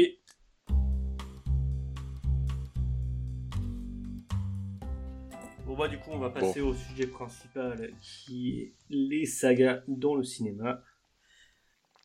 Alors bah c'est, je pense qu'il y a, il y a eu beaucoup de sagas dans le cinéma. Alors saga, on peut, on peut peut-être ce qu'on veut dire par saga, parce que c'est un mot qui va peut-être être galvaudé ou euh, on, ne veut pas forcément dire une suite de films euh, euh, sur, sur plusieurs décennies avec 7 ou 8 opus. Enfin, c'est pas forcément ça. Ce qu'on veut dire par saga, c'est quand c'est des suites de films en fait. Voilà, c'est ça. Je dirais. C'est des, des, films qui sont soit liés par quelque chose en particulier, soit donc c'est une, une, thématique assez large et je pense qu'on va pas pouvoir tout aborder, donc ça va pas être exhaustif. l'épisode va durer euh, mais... 10 heures. voilà, c'est ça. Mais euh, non, on va, je pense qu'on va, on va aborder ça, comme on disait, de trois façons. Les, les, les, les, séries de films qui nous, dans leur entièreté, qui nous ont, qui nous, voilà, qui, ont voyagé avec nous et qui, voilà, pour, où on trouve des qualités à chacun des opus. Et euh, le deuxième chapitrage, c'est les séries qui ont soit bien commencé, soit bien terminé, mais il y a toujours des, petits accros. Et le dernier, c'est les, les, séries qu'on est voilà qu'on n'arrive pas, qu'on voilà, qu'on n'a jamais trouvé euh, de enfin l'engouement sur ces séries-là quoi. Je pense que ça, ce sera ce sera sur la fin, mais euh, je pense que déjà on peut débattre sur les sur les séries qu'on a. On peut s'en prendre quelques-unes sur, sur chaque chapitre et. Euh, donc on va commencer par les sagas qu'on a qu'on a adorées. Donc euh, je te laisse commencer. On va commencer par par exemple les sagas fantastiques. Qu'est-ce que tu as préféré? Je vais pas faire très original. Hein. Euh, je vais parler de du Seigneur des Anneaux. je, enfin, alors je vais dire Seigneur des Anneaux slash de Hobbit. Hein. Euh, même si c'est deux séries qui sont qui n'ont pas été qui ont pas été faites sur les mêmes motivations. Euh, alors, Le Seigneur des Anneaux, clairement, c'est la, enfin, pour moi, c'est la saga parfaite. Euh, chaque opus est défini à, son, optique. Hein. T'as la communauté de l'anneau qui présente les choses, les deux tours qui est vraiment l'opus pour le coup de, qui représente vraiment toute l'action, toute, la quête, qui approfondit les choses, et le dernier opus, Le Retour du Roi, qui est, fabuleux. Mais je, pense que je vais plutôt parler des. Si je parle de cette saga-là, je vais plutôt parler du Hobbit. Parce que le Hobbit, on en parle très peu, il est très souvent dénigré, et euh, je voudrais un peu resituer les choses. Euh, le Hobbit, il devait pas être fait par Peter Jackson à la base. C'est Peter Jackson qui l'a fait parce que euh, bah, parce qu'au final, le réalisateur qui était prévu euh, qui est mon réalisateur préféré, hein, qui était prévu pour réaliser la, saga The Hobbit, c'est par manque de temps, euh, par, oui, le projet a pris trop de temps, bah, du coup il s'est redirigé vers d'autres projets, donc c'était Guillermo del Toro qui devait réaliser euh, les trois épisodes. Alors je sais plus exactement s'il y avait trois épisodes de base de prévu, s'il fallait vraiment reconnecter The Hobbit au Seigneur des Anneaux à la base, ou si c'était juste un film, parce que Bon, le Hobbit, c'est un, un bouquin. C'est un seul bouquin, pour enfants. C'est un seul bouquin.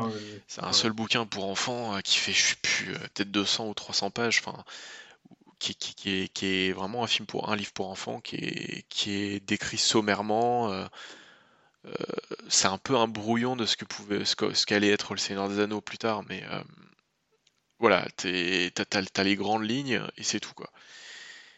Et euh, Peter Jackson a été euh, chercher euh, Guillermo del Toro pour, pour adapter The Hobbit sur. alors je sais plus si c'était deux ou trois opus à la base. mais développer un peu l'imagerie, développer le, scénario avec lui et le design des monstres et tout ça. Et en fait, c'était, ils allaient écrire à quatre mains le film et c'était Guillermo del Toro qui devait le faire. Et donc Guillermo del Toro, il, a, voilà, il a vraiment planché dessus. Et puis ça se, ça se voit hein, sur, euh, sur le film, sur l'écriture des personnages, sur les designs des monstres. Euh, ça se voit qu'il y a Guillermo del Toro dans le film, qui règle le, Hobbit. Mais il y a eu des conflits de. Il y, a, eu le tournage qui a été mis en pause, il y a eu des problématiques de budget, le, tournage a été mis en pause euh, à un moment donné pendant indéfiniment, et au final, Guillermo del Toro a un peu jeté l'éponge. Et c'est Peter Jackson qui euh, s'est dit bon bah je vais quand même le faire parce qu'au final je l'ai écrit. Il l'a pas fait. C'est pas comme le Seigneur des Anneaux où il s'est dit euh, voilà ça vient vraiment du cœur, je vais le faire. Là il l'a fait un peu par euh, par dépit, je dirais. Et donc on peut par moment voir dans les films The Hobbit des des je sais pas comment dire des sautes de, des choses qui, qui, paraissent pas hyper euh, spontanées, comme, comme pouvait l'être dans le Seigneur des Anneaux. je, dans, typiquement dans le premier Hobbit, tu as des séquences de, comédie musicale, euh, tu des séquences de contes. Euh, dans, le, dans, le numéro 2, ça part limite dans l'horreur par moment. et dans le numéro 3, c'est limite un huis clos. En fait, on a un peu l'impression qu'il a essayé de greffer la même structure scénaristique que pour le Seigneur des Anneaux, qu'il a raccroché beaucoup de wagons parce que c'était, il fallait le faire et que euh, c'était un peu ce qui était demandé par les prods. Mais c'est ça. Euh, et il y a un peu. Je pense que le fait aussi, je pense que... aussi que ce soit qu'un livre et qu'il ait dû étirer tout ça en trois films, euh, bah au bout d'un moment, des fois. Ça se ressent. Ça se ressent. Il y y a des longueurs. Par contre, pourquoi je vais en parler, c'est que moi, j'ai vu le film, les films en. Alors attends, 48 images secondes C'est pas 60 En 3D, 48 images ah, secondes. 48 Ouais, je crois que c'était 48, ouais. Bah, c'est le double de ce qu'on peut voir au cinéma, en fait. C'est en multi. Et en fait, ça a déstabilisé certaines personnes, et moi je trouve qu'il a poussé encore plus loin le concept de la 3D développé par James Cameron. Et c'est une immersion totale, quoi. Je la, bataille des cinq armées, là, le dernier, euh, quand tu le vois en 48 images secondes euh, dans sa version longue, par exemple, c'est monumental. C'est. Enfin, j'ai jamais. même dans le Seigneur des Anneaux, j'ai pas été aussi pris dans les, dans les, dans les scènes d'action que j'ai pu l'être dans celui-là. C'est hyper épique. C'est. Et, je, trouve qu'on le met pas assez en valeur. On parle beaucoup du Seigneur des Anneaux, on dénigre beaucoup le Hobbit qui a, qui a ses défauts, qui, voilà, qui est pas parfait. Mais putain, c'est une avancée technologique. c'est une énorme avancée technologique. Ouais, c'est clair. Donc euh, voilà, donc ça c'est la première saga que je voulais, je voulais parler. Donc, euh, à toi. Euh, moi, j'ai jamais vraiment été attiré par l'heroic fantasy, le fantastique, donc je vais pas parler de saga là-dessus et on va passer aux comédies, par exemple. Ça me parle un peu plus, évidemment. Ça marche. Euh, moi, je vais parler de la trilogie OSS 117. Euh, alors, c'est pas une trilogie parfaite, ça aurait pu, mais c'est pas le cas. Les deux premiers opus euh, réalisés par Michel Azanavicius étaient, vraiment excellents. C'était la mise en, c'était vraiment des films réalisés avec les moyens de l'époque pour essayer de retranscrire au mieux le cinéma de l'époque. Du jardin était vraiment au top, toutes les fans étaient fusées. Euh, pareil, l'écriture du film était vraiment, était vraiment excellente. Euh, j'ai pas grand chose à dire sur, sur ces deux premiers films là tellement, enfin, tellement ils sont, ils sont devenus cultes au final. Il y a beaucoup de, beaucoup de répliques de, de OSS qui sont devenues cultes au final. Euh, avec les, les, boucles de Noël ou, ou des trucs comme ça, tu vois. Ouais, puis c'était, c'était un humour, euh, pour le coup, qui est vachement, euh, vachement osé, quoi. C'est ouais, un, humour qui, qui, qui potache mais qui n'hésite pas à tailler euh, en fait à tailler euh, un peu c'est un mur politique très politique par moment c'était c'était de l'humour euh, osé et euh, ça pouvait être raciste misogyne euh, et tout ce que tu veux mais en fait on, ri... mais ça allait avec le on personnage rigolait, on rigolait parce que c'était ce personnage là qui les disait. La façon qu'il les disait. Voilà c'est ça. Et c'était on on rigolait aussi avec ce personnage-là, même si on s'en moquait, mais on avait toujours une petite, euh, on avait toujours une certaine tendresse pour ce, pour ce personnage-là, même s'il était, euh, ouais. s'il était ce qu'il était, c'était un peu l'oncle raciste, on va dire, de la famille. Quoi. Ouais, c'est ça. Et euh, le troisième opus, euh, moi j'ai trouvé qu'il était complètement à côté de la plaque, réalisé par par Nicolas Bedos qui, non, qui je trouve est un bon réalisateur de base, hein, parce que ses deux premiers films, je crois c'était Madame Edelman et, euh, et l'autre c'était ouais, c'est ça. euh, ouais qui, qui, se passe dans un euh, belle, la belle époque. De... ouais la belle j'avais époque ouais. adoré ce film là bah, je trouve s'est il s'est complètement foiré sur OSS 117 parce qu'il en a il en a fait un il en a fait clairement un beauf. Mais de A à Z c'est pas un personnage justement comme je disais avec qui on rit avec qui on a une certaine tendresse et même s'il raconte des conneries bah bon c'est pas trop grave Là, c'est vraiment, il raconte des conneries, mais c'est vraiment, on va rire de lui, on va rire de ce qu'il est, on va rire de, du fait qu'il soit beauf. Et derrière, il va, été, il va essayer de te le faire passer pour, euh, pour un James Bond aussi à certains moments. Donc, du coup, ça fonctionne pas. Enfin... Il a caricaturé un peu car un personnage qui est déjà caricaturé. C'est ça, ouais, c'est ça. Et je trouve que ça fonctionne pas du tout. Et euh, c'est, j'ai trouvé ça, euh... j'ai ouais, j'ai trouvé ça vraiment grossier euh, de A à Z. Euh... Donc, ouais ce, celui-là, je le recommande pas. Mais cette saga-là aurait pu être parfaite si Azanamicius avait, avait réalisé le troisième opus. D'accord. Bah moi, hum, je dirais que sur les comédies, euh, ce que je pourrais vraiment sortir du lot, alors c'est un peu compliqué parce que c'est pas totalement des comédies, c'est un mélange des genres. Mais bon, le l'aspect global et le ton des, des, des, des trois films euh, de, de, de, cette trilogie, c'est la comédie et, euh, et puis c'est bah, c'est la trilogie Cornetto. Je, ouais. j'ai une préférence pour Hot Fuzz parce que pour le coup Hot Fuzz c'est enfin non je, je pense que c'est vraiment c'est purement subjectif parce que les trois films sont parfaits. Ouais.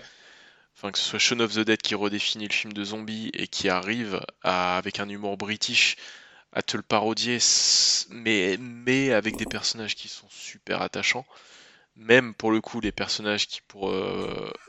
enfin c'est une histoire d'amitié en fait. Ouais.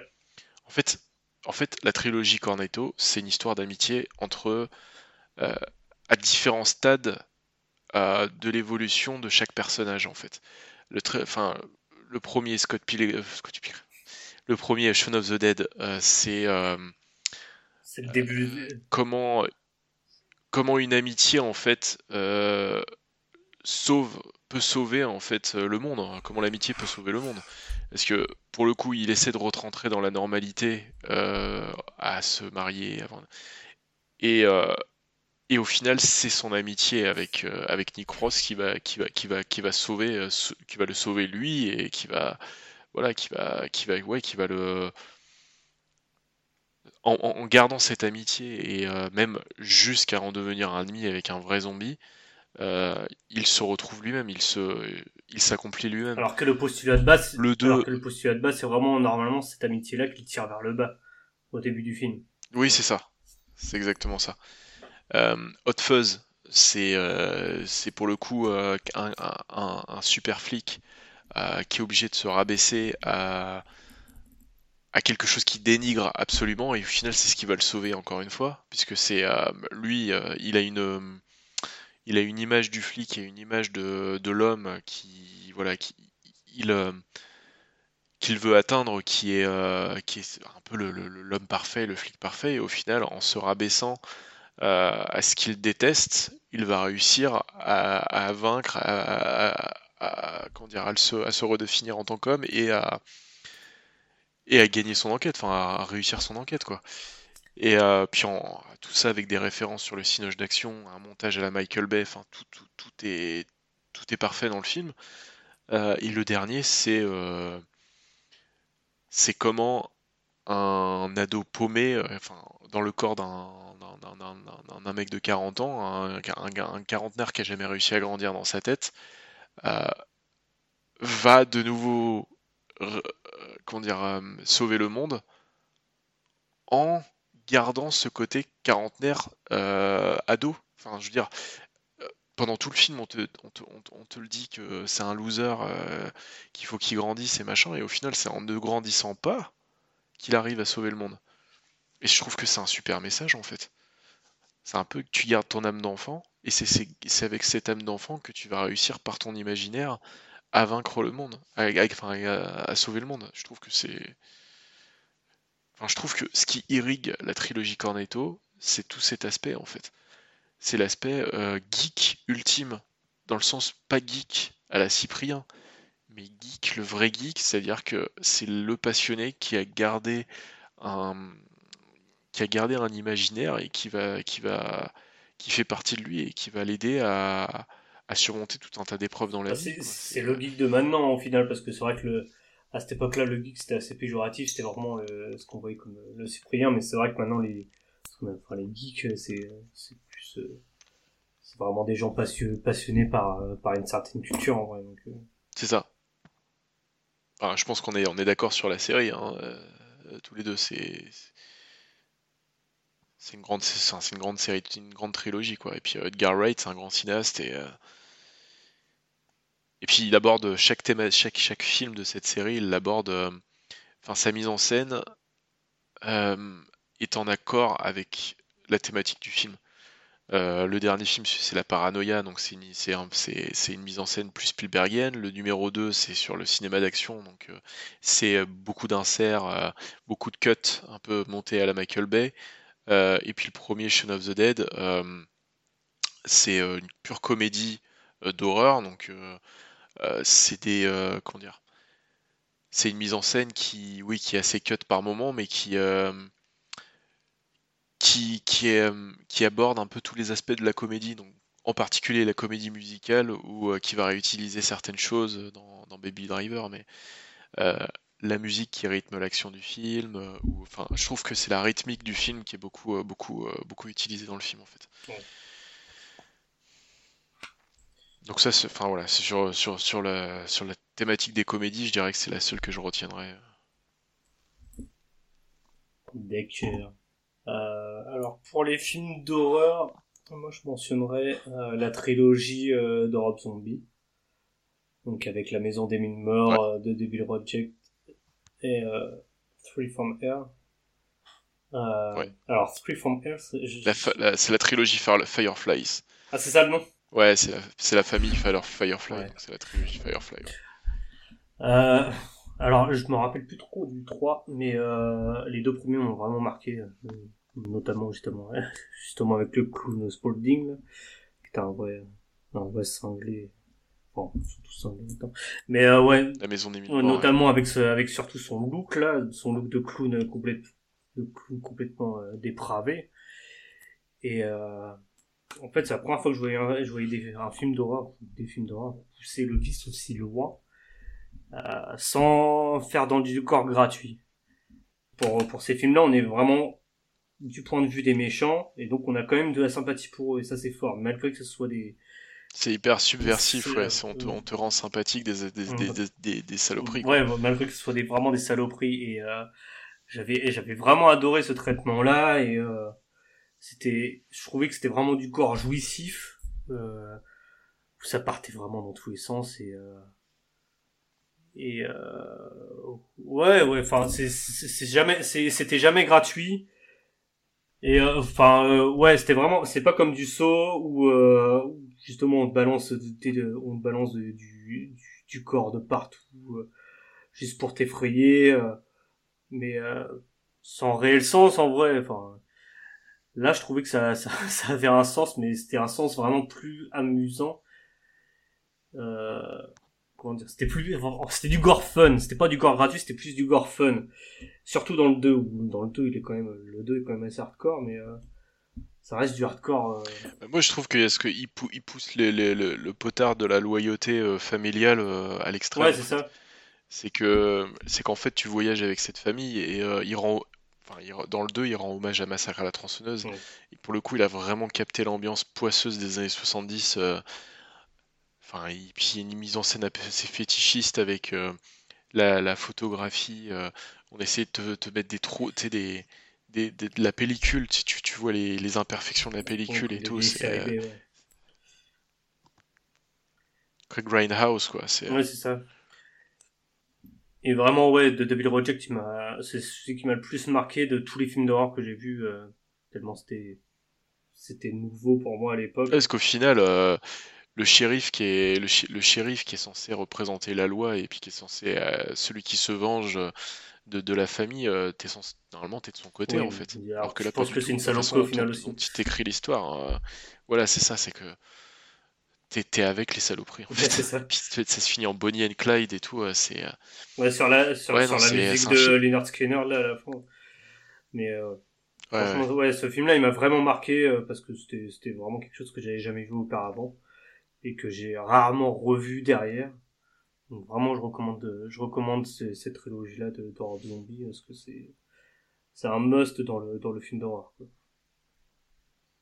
Ouais, c'est ça. Puis, euh, enfin, Rob Zombie, c'est un mec qui a un univers euh, qui, qui, voilà, qui, tu, tu, tu, vois clairement un film de Rob Zombie et tu, tu le reconnais euh, tout de suite. Oui, parce qu'il a, il, il, a une photographie très crade, un univers vraiment, vraiment dégueulasse.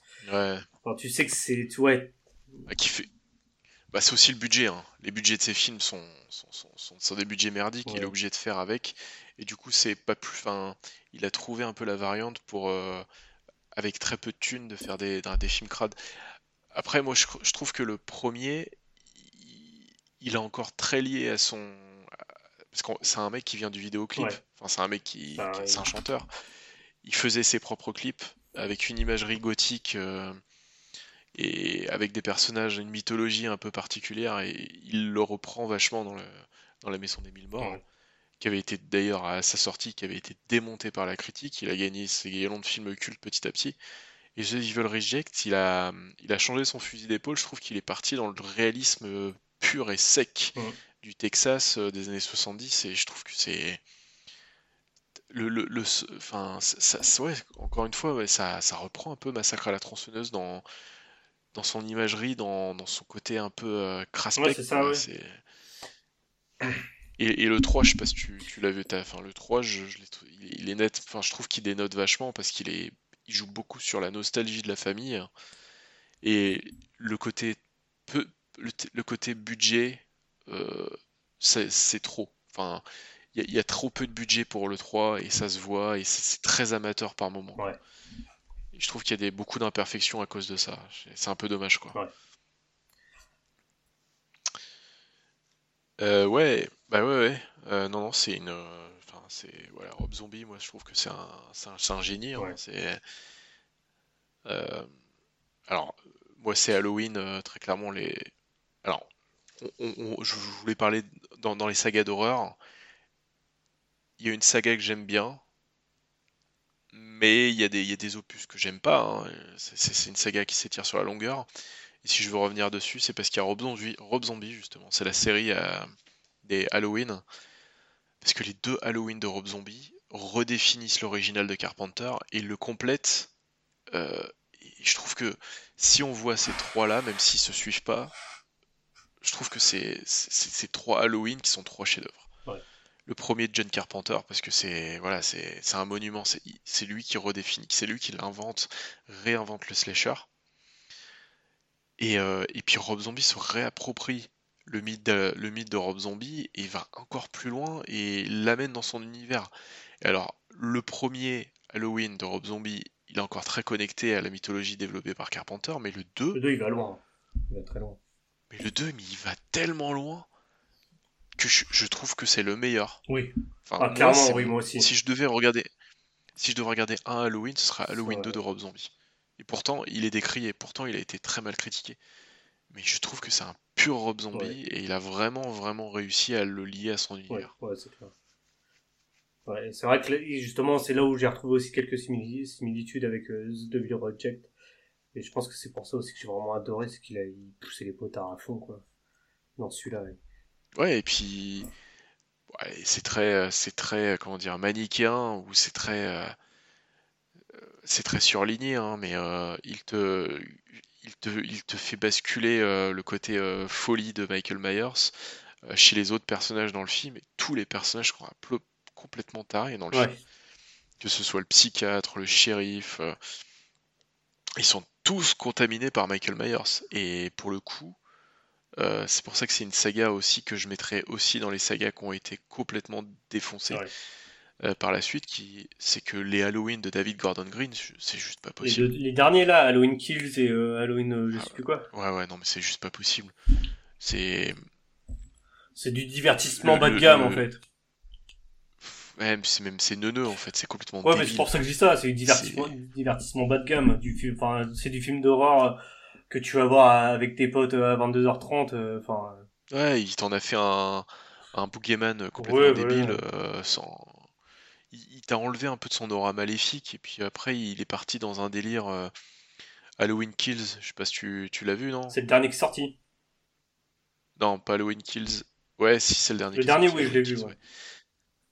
Mais c'est quoi son délire avec la ville qui commence à, à se rebeller, et puis le mec, euh, c'est un robot, quoi. C'est devenu Jason. c'est ça. il a pas compris la mythologie de, de Michael Myers. Euh, il, il, en a fait un boogeyman basique. Indestructible. ouais, et ça c'est vraiment dommage. si on doit retenir vraiment Halloween, pourquoi il faut le regarder? Parce que John Carpenter et parce que Rob Zombie. Mais derrière les autres Halloween, euh, je, trouve que ça a un peu gâché euh, le concept de base. Ils auraient dû, euh, ils auraient dû poursuivre. Ils auraient, ils auraient dû s'arrêter à ce que Rob Zombie avait fait en fait. Pourquoi tout le temps réutiliser, remaker C'était déjà parfait, fallait pas. Ouais, c'est dommage. Alors moi, je vais parler des missions impossibles. Ah. Des missions impossibles, euh, les deux premiers, clairement, j'aimais pas du tout. Mais euh, enfin, je trouve que c'est. Ah ouais? Les deux premiers, j'aimais pas. Je trouvais que c'était vraiment du. Euh, ah bon? non, je sais pas. Je trouvais que c'était vraiment ce qui correspondait à Tom Cruise à l'époque. C'était. Euh... Je sais pas comment. C'était vraiment du du blockbuster sans queue ni tête, euh, bourré d'effets spéciaux, bourré de bourré d'explosifs, enfin tout ce que j'aime pas quoi. Enfin, je croyais que c'était vraiment des blockbusters cons, mais pas cons, euh, con, euh, hyper cons non plus. Hein. Mais je sais pas, je trouvais qu'il y avait un truc qui qui allait pas. Et euh, j'ai vu le 3 qui était fait par JJ Abraham, je crois, il et euh, je trouve que là, ils avaient, euh, ils avaient changé un peu leur fusil d'épaule. Ils étaient partis dans un truc un peu plus, euh, un peu moins bébête. Enfin, moi je trouve, je trouve vraiment que les deux premiers étaient un peu bébêtes quand même. Parce que, attends, le premier c'est quand même, le premier c'est celui de De Palma. Ouais. Et le deuxième. Parce que le premier en fait, il a, De Palma quand il a fait le premier, il est venu contrecarrer un peu la série. C'est-à-dire que la série, à la base, c'était euh, euh, un truc de. Enfin, c'était des équipes. Euh, c'est toujours une équipe qui arrivait à. Avec, enfin, qui arrivait à une mission, mais c'était c'était un travail d'équipe. Et en fait, il t'a pris le gentil patron de la série et il en a fait le bad guy du premier. Donc ça a été un twist dont les gens ils sont ils, se sont pas remis quoi. Mais je trouve que justement le premier, il a un côté paranoïaque qui est vachement intéressant. C'est du pur de Palma en plus dans, sa mise en scène quoi, avec des, des espèces de, tu sais, c'est filmé par le haut. puis il y a des il y a des morceaux de bravoure là qui sont assez intéressants avec quand il quand Tom Cruise il descend oui la, scène, la scène mythique là mais la, fameuse scène ou alors la scène sur le train à la fin. Non, moi, moi pour le coup, euh, le premier, ça fait partie de mes opus préférés. Par contre, le 2 de John Woo, j'y arrive pas non plus. Hein. Ah, le, 2, le 2 il est, je le trouve vraiment pas, pas bon. Hein. Bah, le 2, en, fait, peut-être que mon, mon, jugement est biaisé parce que ça fait longtemps que je les ai vus et peut-être que je confonds le 1 et le 2. Parce que ça fait quand même un, un bail qui sont sortis, ça fait au moins 20 ans, je crois. Ouais. Euh, mais le, si on parle du 2, alors, ouais, c'est vrai que le, le 2, moi, je le trouvais con, mais enfin, vraiment, vraiment bébé, quoi. Ouais, ouais, bah, le 2, oui, c'est. Bah, le 2, le problème, c'est que c'est pas du mission le, quoi. C'est un véhicule pour Tom Cruise. Ouais, voilà, c'est ce que j'allais dire. Le, le 2, c'est vraiment une, enfin, c'est, c'est une parodie de, de Tom Cruise au final. Enfin, c'est, euh, c'est, c'est Tom Cruise qui surjoue. C'est du. Ouais, c'est ça c'est toujours plus en fait. On, fait plus d'action, plus de plus d'explosions, enfin plus de ralenti, enfin plus que toujours plus quoi. Parce que c'était Hollywood qui voulait ça sûrement à l'époque. Et euh, le 2 il est sorti en quelle année 2002, hein quelque chose comme ça. Ouais, ça va un truc comme ça, ouais. Et euh, le 3 est sorti en 2005 ou 2006, de ce que je me rappelle. Et moi, je trouvais justement que le 3 était c'était un film intelligent avec des bons personnages et surtout le, méchant, le méchant qui était euh, Philippe Seymour Hoffman et qui était euh, effrayant. Ouais, RIP. Ouais, qui était vraiment effrayant dans ce film-là. Moi, je le, en plus, je le connaissais pas beaucoup à cette époque-là parce que. Tu le connaissais de Polly et moi. Exactement, ouais. Fais-le que le lapin Mais euh, ouais, je le... Ouais, non, ouais, il était le méchant du film était, était glaçant. Il, était, il était vraiment vraiment glaçant et euh, j'avais j'avais bien aimé cette direction là et euh, le 4, je me souviens plus trop. Pour moi, c'est le meilleur le 4. C'est celui de Brad Bird. C'est euh, les scènes, la, scène mythique du 4, c'est euh, celle où il escalade la tour de Dubaï là. Ah ouais. Ah bah oui, oui, oui. Attends, j'essaie de me remettre Le 4, en fait, euh, le concept du 4, c'est que rien ne fonctionne. À chaque fois qu'il tente un truc, ça fonctionne pas. la cassette, elle se détruit pas correctement au début. quand il escalade la tour, ça glisse ça marche pas bien, les, les objets marchent pas bien. Ouais. Donc t'as toujours des trucs qui déconnent en fait. Et euh, c'était ça un peu le concept du 4. Oui, c'est vrai que le. C'était avec Léa, Léa Seydoux, je crois. C'est ça, ouais. Ouais, le 4 c'était Protocole Fantôme. En fait, je pense qu'il y en avait plus. Mais ouais, c'est ça. Le, le 4, ouais, c'est, il était, euh, c'était vraiment aussi un autre renouveau par rapport au 3, où là on passait vraiment, je trouve qu'ils avaient vraiment passé un cap avec celui-là. Et euh, pour s'inscrire dans, dans une des meilleures sagas de films d'action euh, à ce jour au final parce que c'est c'est euh, c'est du blockbuster mais du blockbuster intelligent bien fait bien produit ouais. les acteurs vraiment sont, sont super à chaque fois et euh, et après en fait ils ont ils ont continué sur leur lignée avec euh, Rogue Nation et, et, Fallout qui est sorti c'est je crois c'est le dernier Fallout hein, qui est sorti ouais c'est le dernier ouais. de les deux sont sont faits par Christopher McQuarrie ouais sortait de Jack Reacher. Ouais.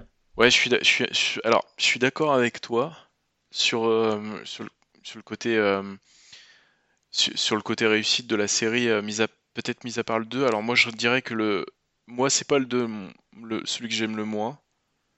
Et je vais te surprendre. le seul que j'aime pas dans la série, c'est le 3. Ah ouais? Parce que le 3, je trouve qu'il est filmé comme une série télé je, trouve que c'est plan-plan en fait. Il n'y a pas d'envergure. C'est toujours en fait du champ contre champ. C'est du Gigi Abrams. Pour moi, Gigi Abrams, c'est un cinéaste de série télé. C'est pas un réalisateur de série télé. C'est pas un réalisateur de film. Et je trouve que euh, on, le ressent en fait. C'est alors de ce que j'ai compris, hein, c'est que Mission Impossible, c'est une série qui a été prise en main, prise en main par Tom Cruise. C'est Tom Cruise qui contrôle tout. Et c'est en fonction de ce qui se passe dans sa vie qu'il va prendre telle ou telle direction dans les films. C'est à partir du 2. Hein. Mhm. Parce que le premier c'était Brian De Palma et Tom Cruise n'avait pas encore cette influence qu'il avait après. Et quand Tom Cruise a pris la main sur la série, eh ben dans le 2, un, il avait un ego qui était surdimensionné. Il était dans une période de sa vie où euh, c'était un, voilà, c'était un, un golden boy qui pensait qu'à lui, donc ça se voit dans le film. Et en fait, dans le 3, il a voulu se racheter une image. Donc en fait, il a essayé, il a demandé à prendre un peu la, direction du, on va refaire un film en équipe, on va, je me rachète une image. Je suis, euh, tu vois, je suis un héros, mais je me mets au service des autres. Et, euh, c'est à partir du 3, c'est pour ça qu'à partir du 3, t'as ça et qu'il a été chercher J.J. Abrams, parce que bon, J.J. Abrams, il, il, maniait plutôt bien le, film, la série d'action avec Alias. Et après, en fait, il a, voilà, il a été chercher Brad Bird. Et Brad Bird, c'est pareil, en fait. Brad Bird, il vient du cinéma d'animation et ça se ressent dans sa mise en scène. Il tente des plans de caméra, il tente des trucs euh, que tu, que tu, voilà, qui, sont un peu inédits dans le cinéma d'action de l'époque, en fait. Bah, moi, hors, hors, question mise en scène, moi, je trouve justement que Abraham, il a, il a insufflé quelque chose de nouveau aussi euh, à la saga, justement. Parce que Abraham. Abrams. Abraham Lincoln. Abrams. Abrams. J.J. Abrams. non, je trouve qu'il a, qu'il a insufflé quelque chose de, de, de, nouveau dans la, dans la saga, parce que vraiment le, comme, bah, il a fait, comme... il a remis de la série télé euh, au cœur du film, parce que c'est à la base une série télé. Pour, pour moi, c'est ce qu'il fallait, parce que le, le 2, il était vraiment parti dans un truc où on était, euh, au niveau des je sais pas ce qui sortait à l'époque genre triple X ou, ou, des conneries comme ça quoi c'est vrai que ça peut ça peut ressembler à ça euh, et je trouve qu'il a insufflé quelque chose de quelque chose de nouveau quelque chose de plus léger et avec une meilleure une meilleure écriture là-dessus et moi c'est ce que j'ai préféré à ce moment-là et puis après bah pour moi ça a été ça a été le fer de lance de ce qu'a suivi après ouais c'est vrai au niveau, ouais, au niveau écriture. Ouais, Après, la, la... Puis Macquarie, je trouve qu'il ouais, il est bon aussi. Ouais. A peut-être pas le génie de Brad Bird, mais il est. Il fait le taf, il fait, le taf, il fait vraiment le taf. Il est plutôt. C'est un, un, un, très bon artisan. Un bon ouais. Ouais, je suis d'accord avec toi. C'est une, une, une série qui dénote pas de film en film, et c'est. Euh, euh, à contrario de James Bond par exemple, où je trouve que James Bond, il y a eu euh, à boire et à manger. je trouve que si c'est Mission Impossible, ça se tient plutôt. En fait. Et pour, pour moi, Mission Impossible, c'est devenu la référence du film d'action, je trouve. Ouais, je suis d'accord. Enfin, ça n'a pas réinventé, mais c'est ce qui se fait de mieux en ce moment. Oui, clairement. Il doit. Parce que moi, si je devais, si je devais reprendre une série d'action, la série d'action pour moi qui. Alors, il y a trois films. Sur les trois films, il y en a deux qui sont des purs chefs-d'œuvre qui ont réinventé l'action au cinéma.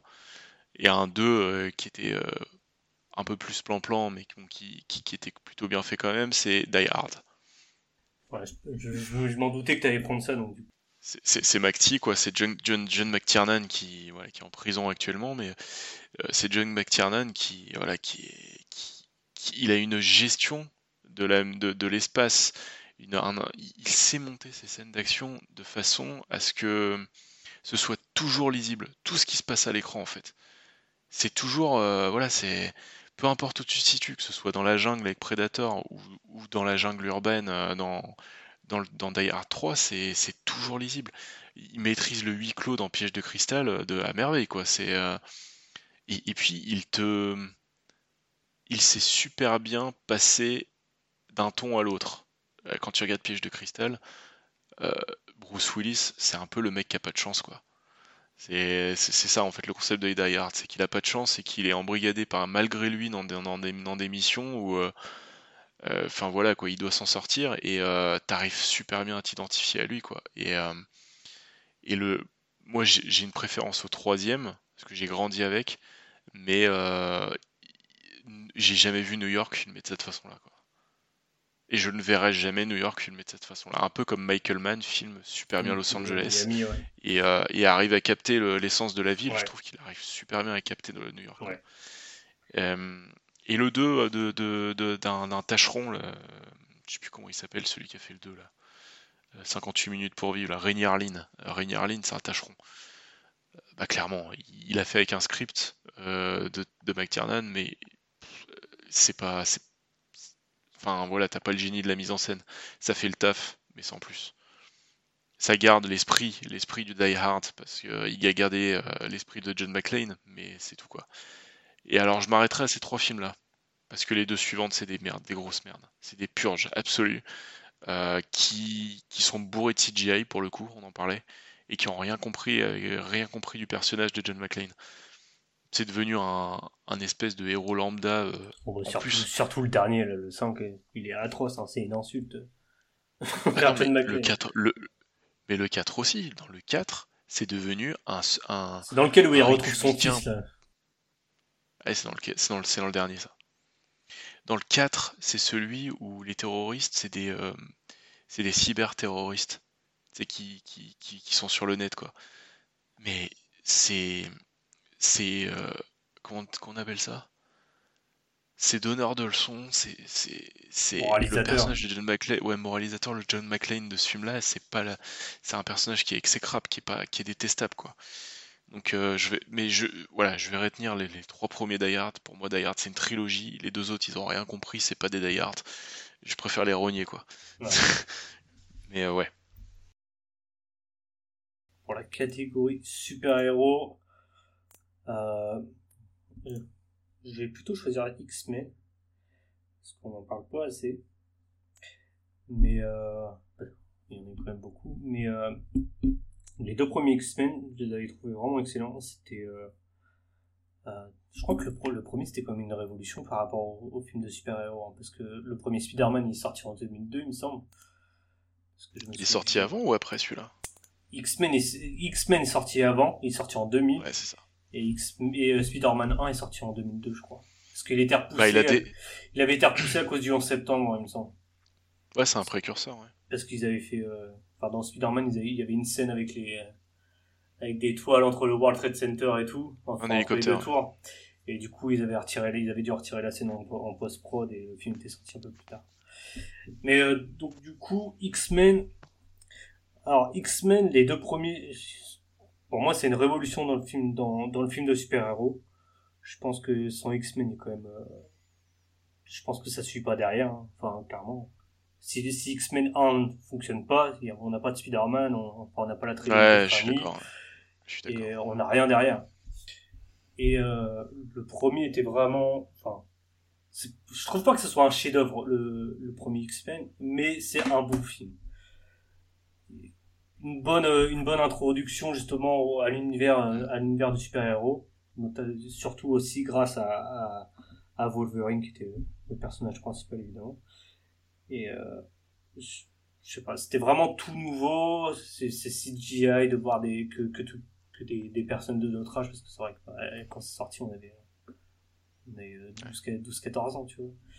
je me rappelle, c'était un premier Il a pas vieilli tant que ça, hein, je trouve. Non, il a pas trop vieilli. Hein.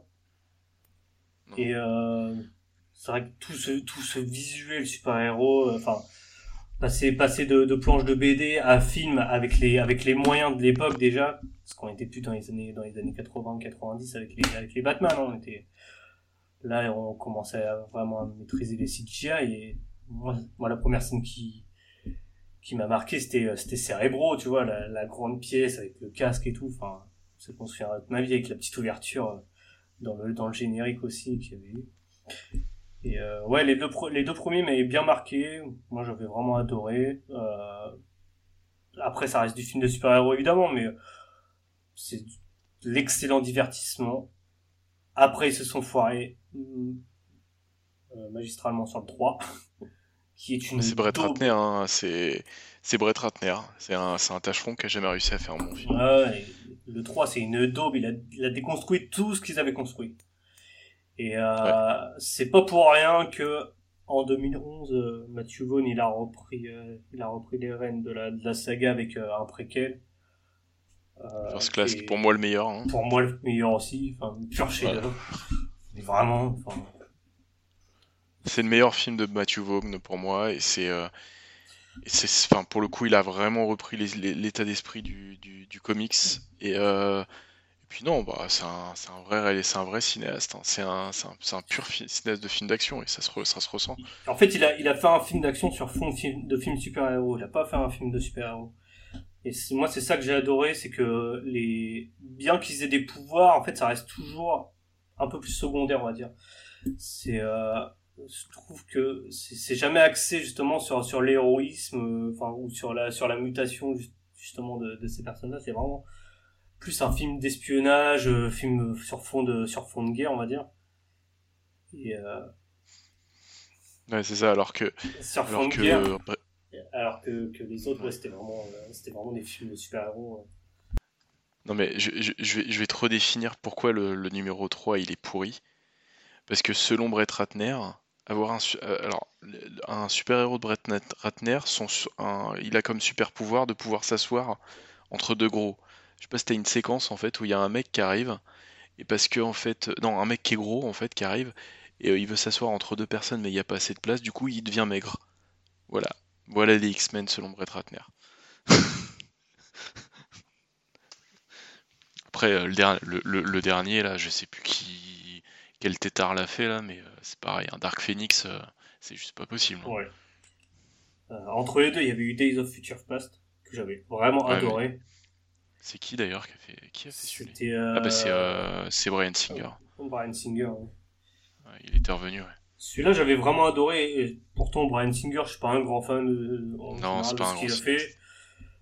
Mais euh, je trouve que pour celui-là, toutes les planètes étaient alignées. Il avait, euh, il avait vraiment réussi à, à joindre. Moi, je trouve qu'il avait vraiment réussi à joindre parfaitement l'univers des deux, des euh, deux premiers films, parce que le 3 est le 3 il a été effacé. Hein. X-Men 3 il a été effacé. Et euh, ouais, il a, il a bien réussi à reprendre les deux premiers, enfin à joindre les deux premiers films avec les, avec le, avec First Class. Et je trouve que c'était une masterclass à ce niveau-là, mauvais jeu de mots. Je trouve que c'était vraiment excellent, enfin une masterclass, euh, la façon qu'il l'a fait, la façon que ça a été introduit et euh... ouais. Puis, puis c'est autre chose que le parce que dans le dernier Spider-Man, ils ont fait revenir les Spider-Man des anciens films. Là, en fait, il avait déjà fait ça, Singer, puisqu'il avait fait revenir l'ancien casting dans le film. Dans des... Mais je trouve que c'est. C'est intelligemment. C'est ça, ça, sert, ça sert vraiment à l'intrigue, c'est pas juste. Euh, ah, bah, c'est pas des caméos. Il nous faut de C'est pas des caméos. On va aller chercher les autres. C'est ça. Et, euh, et... C'est ça je pense que, enfin, le First Class, je trouve que c'est un chef-d'œuvre euh, absolu. Il y a rien à dire. C'est, moi, je, je, prends mon petit à chaque fois que je le regarde. Et j'ai peut-être une petite préférence pour of Future Past à cause de son ambiance euh, un peu 70s. Et sa bande son et, euh, et la scène, euh, la scène qui a été, qui a été reprise, je sais, je sais pas combien de fois, mais la scène de Quicksilver. Ouais. Où, c'est vrai qu'on on avait rarement vu ça avant, quoi. Ah ouais parce que justement la, la CGI le permettait. Mais ce film-là, vraiment, c'est un, un, un, coup de cœur. Après, ouais, Apocalypse et Dark Phoenix, euh, il y a pas grand-chose à en retenir. C'est euh, ah oui, il y avait Apocalypse aussi, ouais, c'est passé. Euh, c'est dans, c'est dans la, c'est dans la veine de Marvel, euh, enfin du MCU. C'est, euh, c'est pas mauvais, c'est pas hyper bon ça se regarde. moi, je, je, je, trouve que Dark Phoenix, il est à chier. Hein. franchement, je, je, je, enfin, je, je trouve quoi qu'il y, y, y a, aucune valorisation des, des, des, personnages dans le film. Enfin, même la mort de Mystique dans Dark Phoenix, je, trouve qu'elle passe comme un, enfin, un cachet, enfin, comme une lettre à la poste, quoi. C'est pas, il y a, y a, aucun impact émotionnel dans, dans, dans aucune scène d'action. Enfin, je puis c'est, enfin, ouais, c'est du Marvel quoi. Ça, là, là, on rentre vraiment dans du Marvel. Là, on rentre dans, dans, les films avec un gros cahier des charges et euh, ouais, c'est ça. film de commande quoi. C'est ça. Sans Et toi, qu'as-tu choisi? Dans les films de super-héros, je vais pas être très original, mais je vais choisir. Écoute, je pense que maintenant on peut en parler. On pouvait pas en parler il y a à peu près deux ans, mais maintenant on va peut-être pouvoir en parler. La trilogie du East Rail 177. Est-ce que tu sais ce que c'est? Euh, non. C'est la trilogie de Shyamalan. Ah ouais, ah oui, ouais, j'avais pas pensé. Alors, elle s'appelle vraiment la trilogie du East Rail 177 puisque c'est euh, c'est le train euh, dans lequel Bruce Willis euh, est sorti indemne dans, le, dans Incassable. Alors je vais être clair, Incassable, c'est le meilleur film que j'ai vu de ma vie. C'est mon film préféré, c'est mon film de chevet, c'est le film parfait, c'est le film qui m'a fait pleurer au cinéma, qui me fait pleurer à chaque fois que je le regarde. C'est le film qui, qui redéfinit un peu ma philosophie de la vie. Enfin, à travers le personnage de Mr. Glass, justement, hein, puisque sa philosophie, c'est on arrive à vraiment être heureux que quand on a trouvé sa place dans ce monde. Et, en fait, c'est il a tout compris. Shyamalan avait tout compris avec un cassable à, à l'importance de la mythologie dans la vie des gens, dans la société dans la vie des gens, dans l'imaginaire collectif. Pourquoi c'est important d'avoir euh, des figures mythologiques? Et, euh, et puis en plus, oui, pour, enfin, il te, il te, il te pose, pose, comme postulat de base, et c'est comme disait Tarantino, hein, si Superman était sur Terre, mais qu'il ne savait pas qu'il était Superman. C'est euh, non, c'est super intelligent et que ce soit dans la mise en scène où chaque plan est pensé comme comme s'il pouvait être intégré à une page de comics, euh, que ce soit dans l'écriture des personnages, dans les twists euh, narratifs et, puis dans la meilleure performance d'acteur de Bruce Willis qu'il ait jamais eu dans sa vie. Incassable pour moi c'est le film parfait. Il a aucun défaut, c'est un chef-d'œuvre absolu. Euh, je, j'ai même pas les mots quoi. J'ai pas vu revu ce niveau de perfection dans un film depuis Incassable. Même si j'en ai vu des très grands films, celui-là, celui-ci m'a tellement bluffé qu'il m'a, je pourrais le regarder à 50 000 fois, je, me lasserai jamais. Donc c'est donc Incassable, Incassable, c'est le meilleur film de super-héros. Et pourtant, à la base, il n'a pas été vendu comme un film de super-héros. Et ce qui est marrant, c'est qu'avec Split, euh, il raccorde les wagons à Incassable. Ça peut paraître artificiel, mais pas du tout en fait. La thématique de Split se marie très bien avec les thématiques d'Incassable. Et je peux comprendre que ça a été. Euh, je, je, peux comprendre que Split, à la base, c'était vraiment pensé comme étant Incassable 2. Quand il a écrit le premier Incassable, il voulait écrire une trilogie. Et ce qui n'était pas le cas de Glass, puisque Glass, il l'a écrit dernièrement. Split, il l'avait déjà écrit au moment d'Incassable. Et ça se ressent en fait.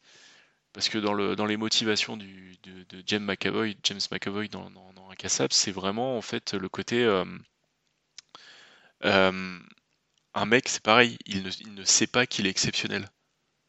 Il ne s'est pas trouvé en fait. Il s'est pas trouvé dans la vie. Et c'est en se confrontant à son opposé euh, qui va réussir à se, découvrir et à se libérer en fait. Et c'est exactement les mêmes thématiques. Euh, donc Split, euh, qui est un cran en dessous d'Incassable en termes de mise en scène, mais, mais pour le coup, la thématique des personnalités multiples, il arrive vraiment bien à le marier à sa mise en scène. Il te fait un huis clos qui est étouffant. Et en fait, même en sortant du huis clos pour quand il va voir sa psychiatre et machin, je trouve qu'il euh, il perd pas ce côté euh, euh, ce côté oppressant en fait. C'est vraiment en fait un, thriller paranoïaque le, 2. Donc c'est pas un film de super-héros, c'est un thriller paranoïaque dans la mythologie d'Incassable.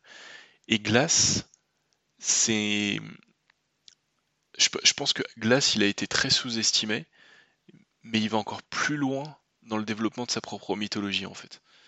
Il, revient à ce qu'un Incassable euh, pouvait euh, développer, mais en allant encore plus loin et en le liant aux réseaux sociaux, à une thématique plus actuelle. Alors c'est assez maladroit dans la façon dont c'est fait, mais je trouve qu'il y a un travail dans les couleurs, dans les différences de couleurs, dans les différences d'échelle de, plan, dans, qui, qui, est, assez juste euh, dans la mise en scène. Euh, et, c'est un film qui, à la fin, me bouleverse aussi. Alors, je dirais pas comment ça se finit, hein, euh, Glace, mais je trouve que il y a un des plans finales dans sa simplicité qui est bouleversant en fait. Et, c'est une superbe clôture. enfin, pour moi, ça ferme bien la, trilogie de. Et ça prouve, et, et Shyamalan me l'a prouvé dernièrement avec Old, il a, voilà, il a retrouvé son mojo. Hein. Franchement, je c'est un de mes cinéastes préférés et je, suis content qu'il un peu qu'il ait retrouvé son qu'il ait retrouvé son mojo. Je, incassable est pour moi infiniment supérieur à Sixième Sens, même si j'adore un Sixième Sens. Mais Sixième Sens, Sixième Sens. Euh, il y a beaucoup, il y a beaucoup de choses qui résident justement dans, le twist et enfin en vrai sans le twist, pas. Le film il est bien, hein, mais euh, c'est, il est pas autant impactant que Bah, sixième sens, pour moi, c'est une, une pure histoire de film de fantôme, c'est une histoire bouleversante et tout ça, mais c'est, mais c'est pas, c'est pas, euh... Incassable, ça va encore plus loin que ça. C'est une, une superbe histoire, mais c'est remis dans recontextualisé euh, en fait euh, euh, à l'humanité entière en fait. Sixième sens, ça reste un film de fantôme pour moi, qui tient beaucoup sur son scénar. Bon, voilà, je voulais parler de parler de ça.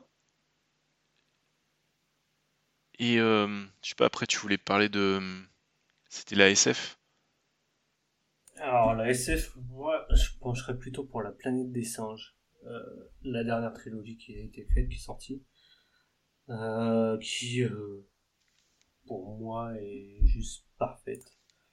je trouve pas vraiment de défaut à cette trilogie-là. Tous les films sont réussis de A à Z. C'est le le premier, c'est vraiment l'introduction justement avec avec le personnage de César et je trouve que la, la relation entre entre ce singe et, son maître et c'est c'est comme un, un, père et son fils adoptif hmm. enfin, c'est clairement ça et euh, mais un fils qui euh, ne peut pas qui pourrait croire qu'il est comme les autres mais en fait il ne l'est pas et ça, ça reste un singe et c'est à ce moment-là qu'il a conscience que lui-même est un singe et euh, c'est là que ça commence à partir en couille. Et ça va être un peu le fil rouge, ça va être clairement le fil rouge justement de toute la saga, c'est que c'est on va dire que César euh, cherche son identité au final pendant toute la saga. Et ça va amener justement à, tous ces films au, second euh, qui va être justement l'affrontement qui est euh, un film bah, post-apocalyptique hein, clairement. C'est un film post-apocalyptique où s'affrontent deux camps sur vraiment fond de guerre euh, guerre froide entre les singes et les hommes. Euh, là-dessus enfin même ce film là je trouve je le trouve vraiment glaçant par moments surtout la réaction de, en fait ce que je trouve le plus réussi dans cette saga là vraiment c'est les singes c'est euh, j'ai jamais vu de personnage fait en CGI avec euh, autant de consistance et autant de d'humanité en eux. Ouais, c'est clair. Quand tu vois, c'est Andy, Andy Serkis d'ailleurs qui fait le, ouais, qui fait César, ouais. et quand tu vois le, en fait, tout se joue aussi sur les regards, c'est surtout le regard, ouais, ça.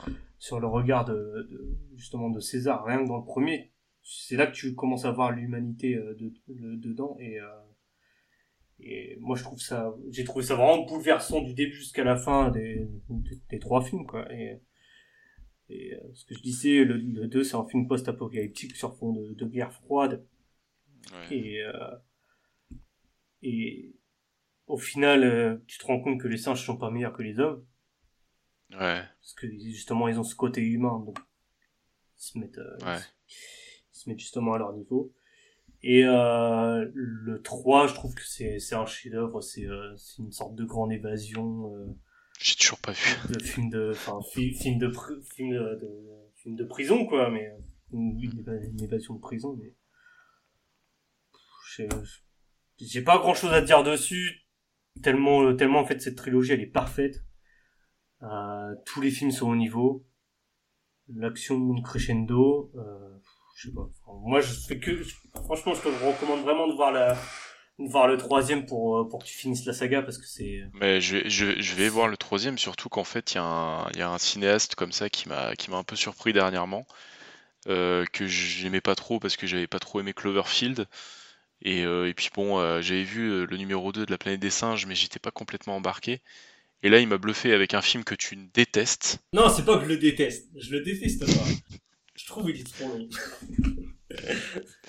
je, trouve, je trouve qu'il a complètement capté l'esprit du comics Batman. Moi, je, il a fait un travail extraordinaire, hein, euh, Matt Reeves. Et euh, là, pour le coup, je lui tire mon chapeau et euh, j'ai beaucoup, entendu beaucoup de bien du 3, la planète du, troisième opus, qui, est reconnu comme étant le meilleur, après, a priori. Ah, c'est un grand film. Hein. On n'en parle pas assez, mais c'est vraiment un grand film celui-là.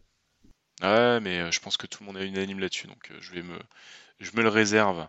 C'est-à-dire que là, je vais, le voir, mais je vais le voir en bonne condition. C'est un peu comme, euh, euh, comme le, dernier Guillermo del Toro que j'ai toujours pas vu parce que j'ai pas envie de le voir en mauvaise condition, comme j'avais fait la connerie de voir la forme de l'eau sur, sur mon écran de PC. Je veux pas voir, pas faire la même chose avec Nine Might Merley. Donc je, je note, je note, je note. donc ça c'était dans les films de SF. moi dans les films de SF, il y en a beaucoup hein, que j'ai beaucoup apprécié. Euh, si je devais en, retenir un, euh, ah, je pense que je retiendrai Alien. Alien, parce que. Alors, il y, a la quadrilogie Alien, qui pour moi, c'est chaque, donc chaque film, le concept c'est que chaque film est un, est un cinéaste différent avec une, vision différente des choses, une, mise en scène différente, enfin un point de vue différent sur, euh, sur, le, sur la mythologie, et euh, je trouve que chaque film est réussi à sa manière. Quoi. Oui, là, quand, on parle de la saga Alien, on parle des quatre, hein, on parle pas de Prometheus et, Covenant. Et bah après, pour moi, ça c'est si on commence à parler de Covenant et Prometheus, on va parler d'Alien versus Predator. Euh, Predator c'est plus, la saga Prometheus, on va dire. C'est comme Jurassic Park et Jurassic World. C'est ça. C'est pour ça que je, préfère parler des quatre films. Et euh, j'aime les quatre j'aime les quatre films. Il y en a que je préfère à d'autres. Euh, mais les quatre films sont excellents. Chacun a ses qualités.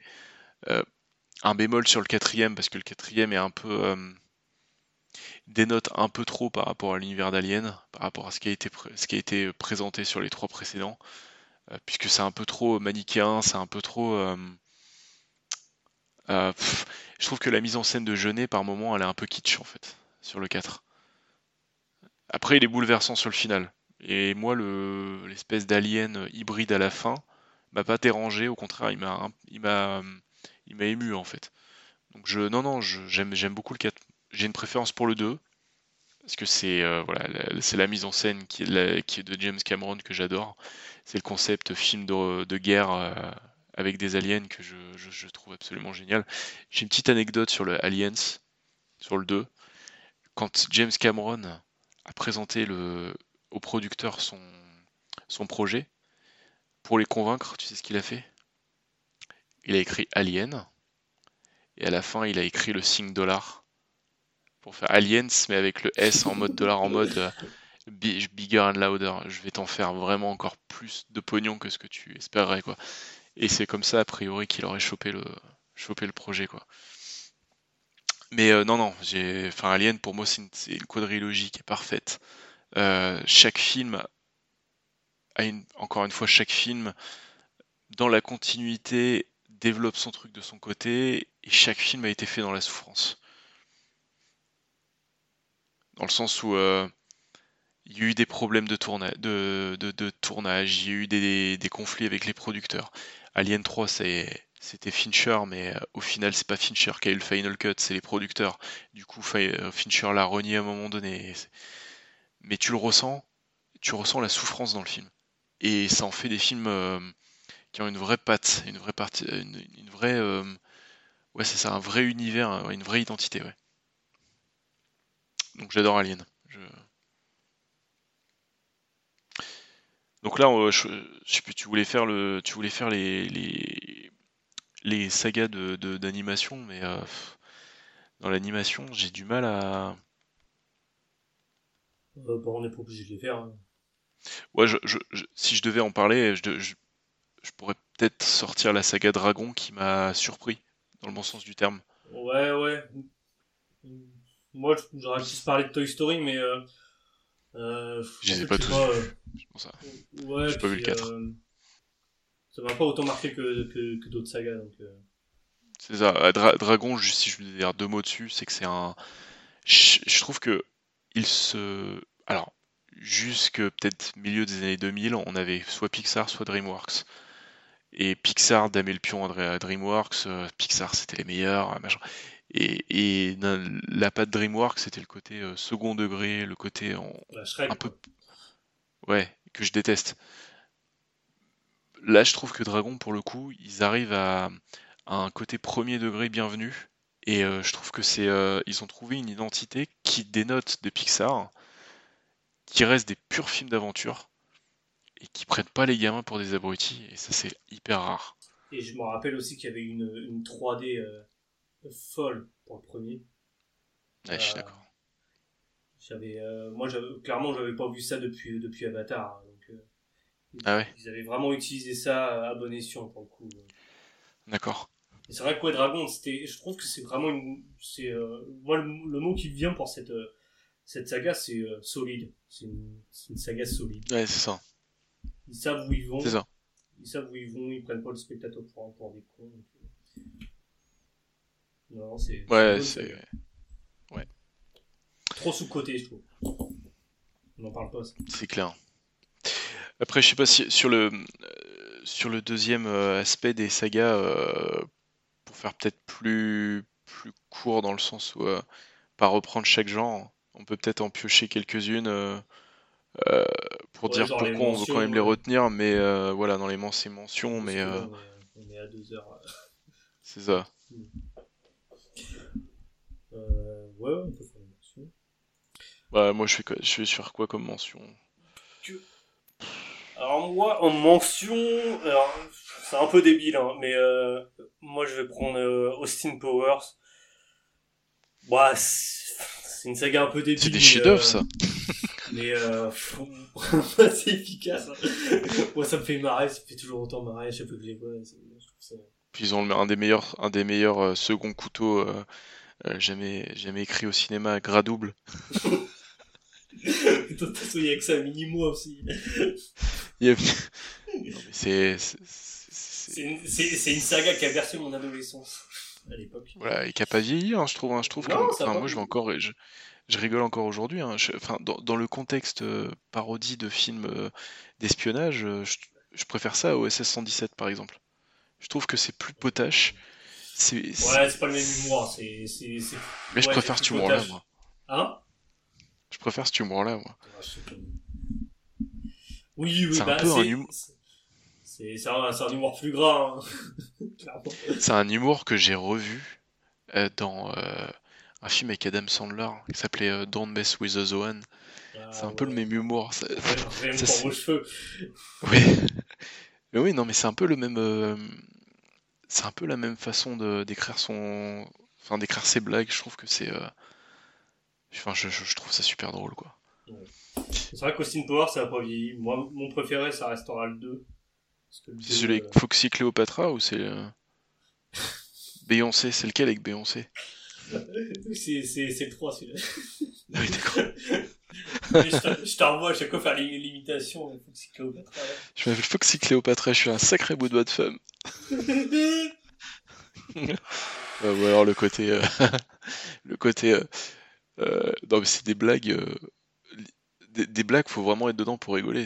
Qu'est-ce qu'il dit à un moment donné dit Chérie, tu fumes après l'amour Il fait Je sais pas, j'ai jamais regardé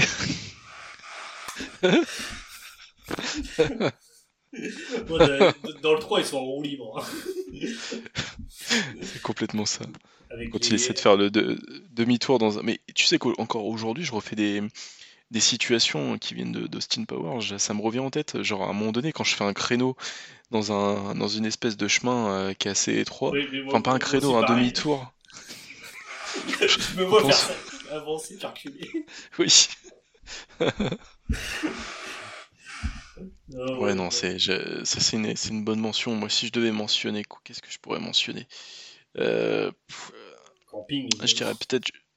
Hein? Camping. Non, non, non. Harry Potter, hein, je, je, pense que je, je, c'est une saga qui. Euh, j'ai grandi avec aussi. Hein. J'ai, enfin, j'ai grandi avec. J'étais déjà au lycée quand j'ai vu le premier, mais euh, je. Ah ouais?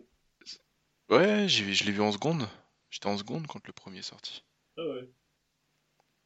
Ouais, donc j'ai, j'étais, je l'ai regardé un peu que du retard, mais. Euh... Bah, non, c'est. Saga Harry Potter, pour moi, euh, bon, deux premiers, c'est des films de gamin. Le 3, chef-d'œuvre absolu. Ouais, euh, et, les, et les autres, euh, plus ça va, plus on met un, filtre sombre sur la caméra. Ouais, alors c'est ça, ouais, c'est, c'est ça. C'est... Bon, Harry Potter, c'est euh, les deux premiers qui sont des illustrations du bouquin. C'est de la transposition. C'est, il taille pas dans le gras. D'ailleurs, t'as des grosses longueurs parce que il reprend tout. Il fait pas un travail d'adaptation. Donc euh, très clairement, c'est bien fait. T'as l'impression d'être dans l'école, donc ça te fait rêver et tout ça. Mais d'un point de vue pur film, pure écriture, c'est pas pensé comme un vrai film. Le 3, c'est une pure adaptation à un vrai film pour enfants et c'est un chef-d'œuvre. Très clairement, Alfonso Cuarón, euh, on voit qu'on a un vrai, un vrai auteur à la barre euh, qui a vraiment choisi un point de vue, le point de vue du temps, du voyage dans le temps et c'est pour le coup tout est irrigué de cette façon-là. Ah, puis il y a une vraie euh, évolution des personnages rien que dans ce film-là, tu vois. C'est pas genre on prend une, c'est pas genre on prend un personnage et il évolue du 1 au 2, tu vois. Là, c'est vraiment du début à la fin du film, on, les voit évoluer.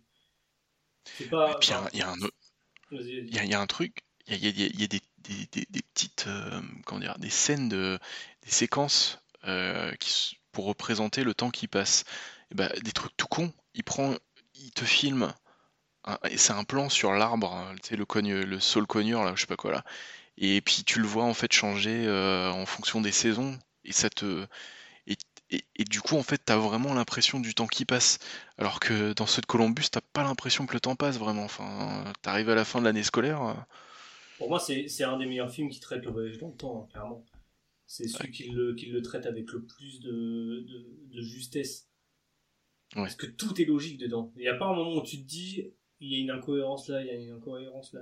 Un paradoxe temporel. Tout est bien pensé tout est vraiment bien pensé. Ouais, puis, puis, puis au niveau de point de vue mise en scène, je trouve que c'est hyper expérimental. Tu sais, par moments, t'as des espèces de fondus. Euh, quand ils tombent dans les pommes, t'as des fondus, t'as des, as des scènes qui sont, qui sont euh, filmées, je vais faire mon Durandal, là, qui font, sont filmées un peu comme euh, au fisheye, avec la caméra qui est, qui est un peu déformée pour te faire. quand enfin quand on, le voit à travers les yeux de certains personnages, c'est assez expérimental en fait. Donc euh, ouais, et après tu as eu David Yates, et David Yates pour le coup c'est euh, un, un, technicien euh, qui a eu son cahier des charges comme tu dis. on rentre dans le catalogue. On rentre dans le catalogue un peu de, de séries de films avec les producteurs qui lui ont dit voilà il nous faut une séquence avec une boom pour faire voir qu'ils sont ados il nous faut enfin tu vois c'est et, et c'est ça et c'est une c'est une photographie, mais euh, elle est dégueulasse la photographie, je trouve. rien, à la rien. Alors on va te faire des films sombres, hein. on va te baisser la luminosité. c'est ça, c'est jamais con. Enfin, c'est. Je sais pas, on est. Il est sorti quand? Il est sorti il y a 10 ans le dernier. Il est quand même euh, un sacré passif en, termes de, en termes de film sombre. Mais un film sombre, t'es pas obligé de, de, mettre littéralement les couleurs sombres, tu vois. Tu prends par exemple Midsommar, qui est un film sombre très très sombre et pourtant ça se passe euh, en plein été quoi. Ouais, c'est ça. Tu vois, c'est pas Non mais euh, David Yates euh, ouais.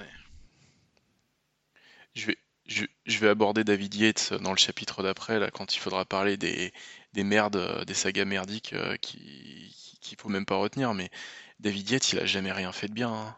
c'est c'est non, ça non hein, c'est tout c'est un technicien. Déjà. C'est ça, non, et puis euh, non, il y, a quand même une autre saga que je voudrais quand même sauver, euh, parce que bon, le, dernier opus il est imparfait, mais la trilogie des Dark Knight, pour moi ça reste quand même l'eau du panier de ce qui peut se faire en, blockbuster hollywoodien, quoi. Euh, Christopher Nolan, c'est un, un mec qui et, et, son frère Jonathan, ils, savent super bien écrire leurs histoires.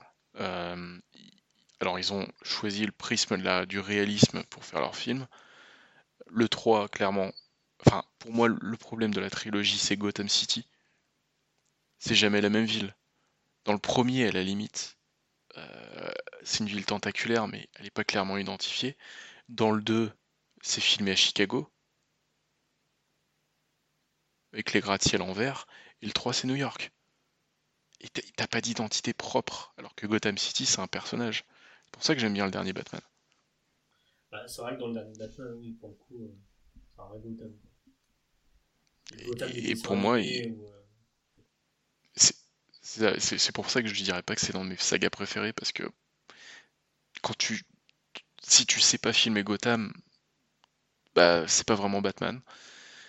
Euh, par contre, très clairement, à chaque fois qu'on t'a mis des méchants dans la trilogie, que ce soit l'épouvantail dans Batman Begins ou Razal Ghul, euh, bah, le Joker de Heath Ledger et, même Bane, Bane, mis à part la révélation finale qui est à chier, euh, Bane, c'est putain, limite je le trouve plus impressionnant que. Je, le trouve au moins aussi impressionnant que Heath Ledger. Dans son écriture, je trouve que c'est. Euh, je le trouve animal, je le trouve brutal, je le trouve glaçant en fait. Ouais, je. C'est ce qui me fait sauver en fait euh, Dark Knight Rises. Parce que sinon le reste, euh, Dark, Knight Rises, il est trop long. Euh, à la fin, le temps qui passe, tu, tu le vois absolument pas, alors qu'il est censé se passer des mois et des mois. Pendant des mois, Bane a réussi à tenir la ville, mais tu le ressens pas, t'as l'impression qu'il s'est passé trois jours. Enfin, c'est. Je, Et puis, juste l'arc narratif représentant Marion Cotillard, c'est pas possible, quoi. C'est un méchant de Scooby-Doo, quoi. c'est... ouais, il a mis à mort aussi. il est mort sa, carrière hollywoodienne avec ça. Bah, c'est le problème, c'est que ça vient pas d'elle. Hein. C'est que bah j'ai pas compris Christopher Nolan. Non, hein. euh, c'est lui le. C'est lui, qui a choisi le mauvais plan. C'est lui qui dirige les acteurs. Ouais, puis il a surtout retenu le, le mauvais, euh, la mauvaise scène, quoi. Euh, T'es sûr de celle-là Oui, T'es sûr hein Ouais, ça fait. C'est ça. Après, euh, ouais. Après, moi, ce qu'on a dit au début du podcast, hein, j'ai pas envie de tirer sur l'ambulance à, à, parler des sagas merdiques, mais enfin voilà quoi, je, je vais passer pas parler des sagas merdiques, mais par exemple, euh, Star Wars, il y a beaucoup de films. Euh, de toute façon, euh, ça a été abordé dans tous les sens, tout, tout, tous les sens, donc apologie, machin. Moi, je veux pas revenir sur la saga Skywalker parce que tout a été dessus, mais moi, j'aimerais bien revenir sur Rogue One. ah ouais. Rogue One, qui pour moi, alors, je le mets peut-être à égalité avec l'Empire contre-attaque, mais pour moi, Rogue One, c'est, c'est un des meilleurs films, enfin, c'est clairement un des meilleurs films Star Wars. Et, euh, en fait, c'est ce qu'aurait dû être la nouvelle saga. C'est au lieu de se focaliser sur, euh, sur les Skywalker, encore une fois, là, parce que, parce qu'en vrai, la dernière trilogie, c'est pas possible, bah, la dernière trilogie, euh, c'est, une blague, hein, enfin. En fait, quand tu regardes les films individuellement, tu te dis, bon, ça va. Mais quand tu mets tout bout à bout, tu te dis, ouais, mais. arrêtez tu, sais ce qui, tu sais ce qui s'est. Tu sais ce qui s'est passé sur la dernière trilogie. Oui, oui, oui. DJ, Abrams, il a, il, il, il, a, il a fait son film. Après, t'as. Euh, comment il s'appelle euh, Ryan. Euh, je vais dire Ryan Reynolds, mais. Ryan Johnson, il est arrivé, et là, en fait, Ryan Johnson, il a fait partir la trilogie sur des axe complètement novateur, complètement nouveau, et que les fans n'ont pas aimé. Et en fait, bah, et moi j'aime bien hein, les derniers Jedi. Hein. Euh, c'est le deuxième. Hein.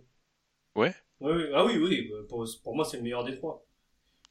Ouais, mais euh, sauf que comme il a, il a, il a pas plu aux, femmes, aux fans, ben, ils, ils, ont demandé à J.J. Abrams de. Ils ont viré, ils ont viré Johnson et J.J. Abrams passe le temps, tout pendant tout le troisième film, à renier ce qui était fait avant. Ouais. Ouais, non, c'est clair. Et c'est pour ça que j'avais. Euh, parce que Rogue One est sorti en 2016, euh, donc euh, un an après le premier. Comment ça s'appelait Le Force Awakens Ouais, le réveil de la force. Le réveil de la force. Et franchement, j'avais j'avais bon espoir à ce que la saga parte dans une bonne direction, parce que sur Rogue One, qui rejoignait parfaitement la, la un nouvel espoir, j'ai eu vraiment bon espoir parce que tout était excellent. On avait, on avait tout ce qu'on avait toujours, de, toujours demandé en fait, c'est-à-dire euh, beaucoup de planètes, beaucoup d'univers, euh, d'univers assez, euh, assez différents entre eux.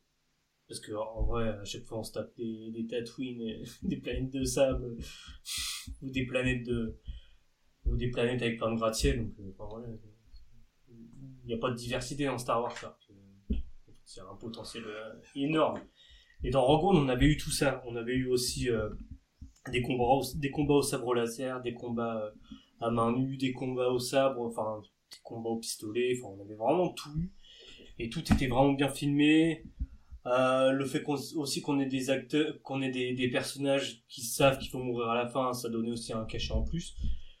Euh, parce qu'on finalement on arrivait quand même à s'attacher à eux et donc ça procurait quand même une certaine émotion à la fin hein, de savoir quand même qu'ils allaient mourir bien qu'on le sache qu'on bien qu'on le sache avant mais euh, je sais pas Rogue One euh, en termes d'action je trouve que c'est un exemple c'est un vrai exemple dans la au niveau de Star Wars quoi c'est tout ce qu'il faut faire et euh, à contrario de, de la saga où c'est tout ce qu'il faut pas faire je suis d'accord je suis d'accord. Et, après, la mauvaise idée derrière, ça a été de continuer à puiser dans le. Et après, ils ont fait, ils ont fait Solo, qui est une. Ouais, j'ai même pas. Euh, j'ai un peu abandonné après, moi. Le... Alors, je pareil que toi. Hein. Rogue One, c'est celui qui m'a le plus enthousiasmé après le dernier Jedi. Et, euh... et Rogue One, c'est un, euh, un film que tu peux. Parce que la trilogie, évidemment, enfin, toute la prélogie, la trilogie, et puis la nouvelle trilogie, bah, quand tu les vois, tu t'obliges un peu aussi peut-être à, revoir les autres pour suivre l'intrigue. Et Rogue One, je trouve que c'est un film que tu peux voir à tout le monde. Moi, ça m'arrive de me, enfin, s'il passe à la télé, je vais me le remettre en entier. Même des fois, je me le remette comme ça, mais vraiment, c'est un film que tu peux regarder à tout moment et qui est vraiment, qui est vraiment accessible, en fait. Contrairement C'est un Star Wars accessible. Et, euh, moi, je trouve que ça aurait pas mal dans cette direction-là, ils, auraient dû continuer à faire des stand-alone, mais de, de façon. Euh, il faut arrêter d'écouter les fans. Surtout. Arrêtez Skywalker, là, c'est bon. Ouais, c'est ça. On connaît l'histoire, l'histoire s'est terminée avec le 6 et puis, et puis basta quoi. La, la prélogie, c'était pas, la prélogie, c'était pas une mauvaise idée à la base et euh, c'est juste que ça a été mal fait, on va dire. Certains moments, puis bon, les CG aussi de l'époque, n'ont pas aidé.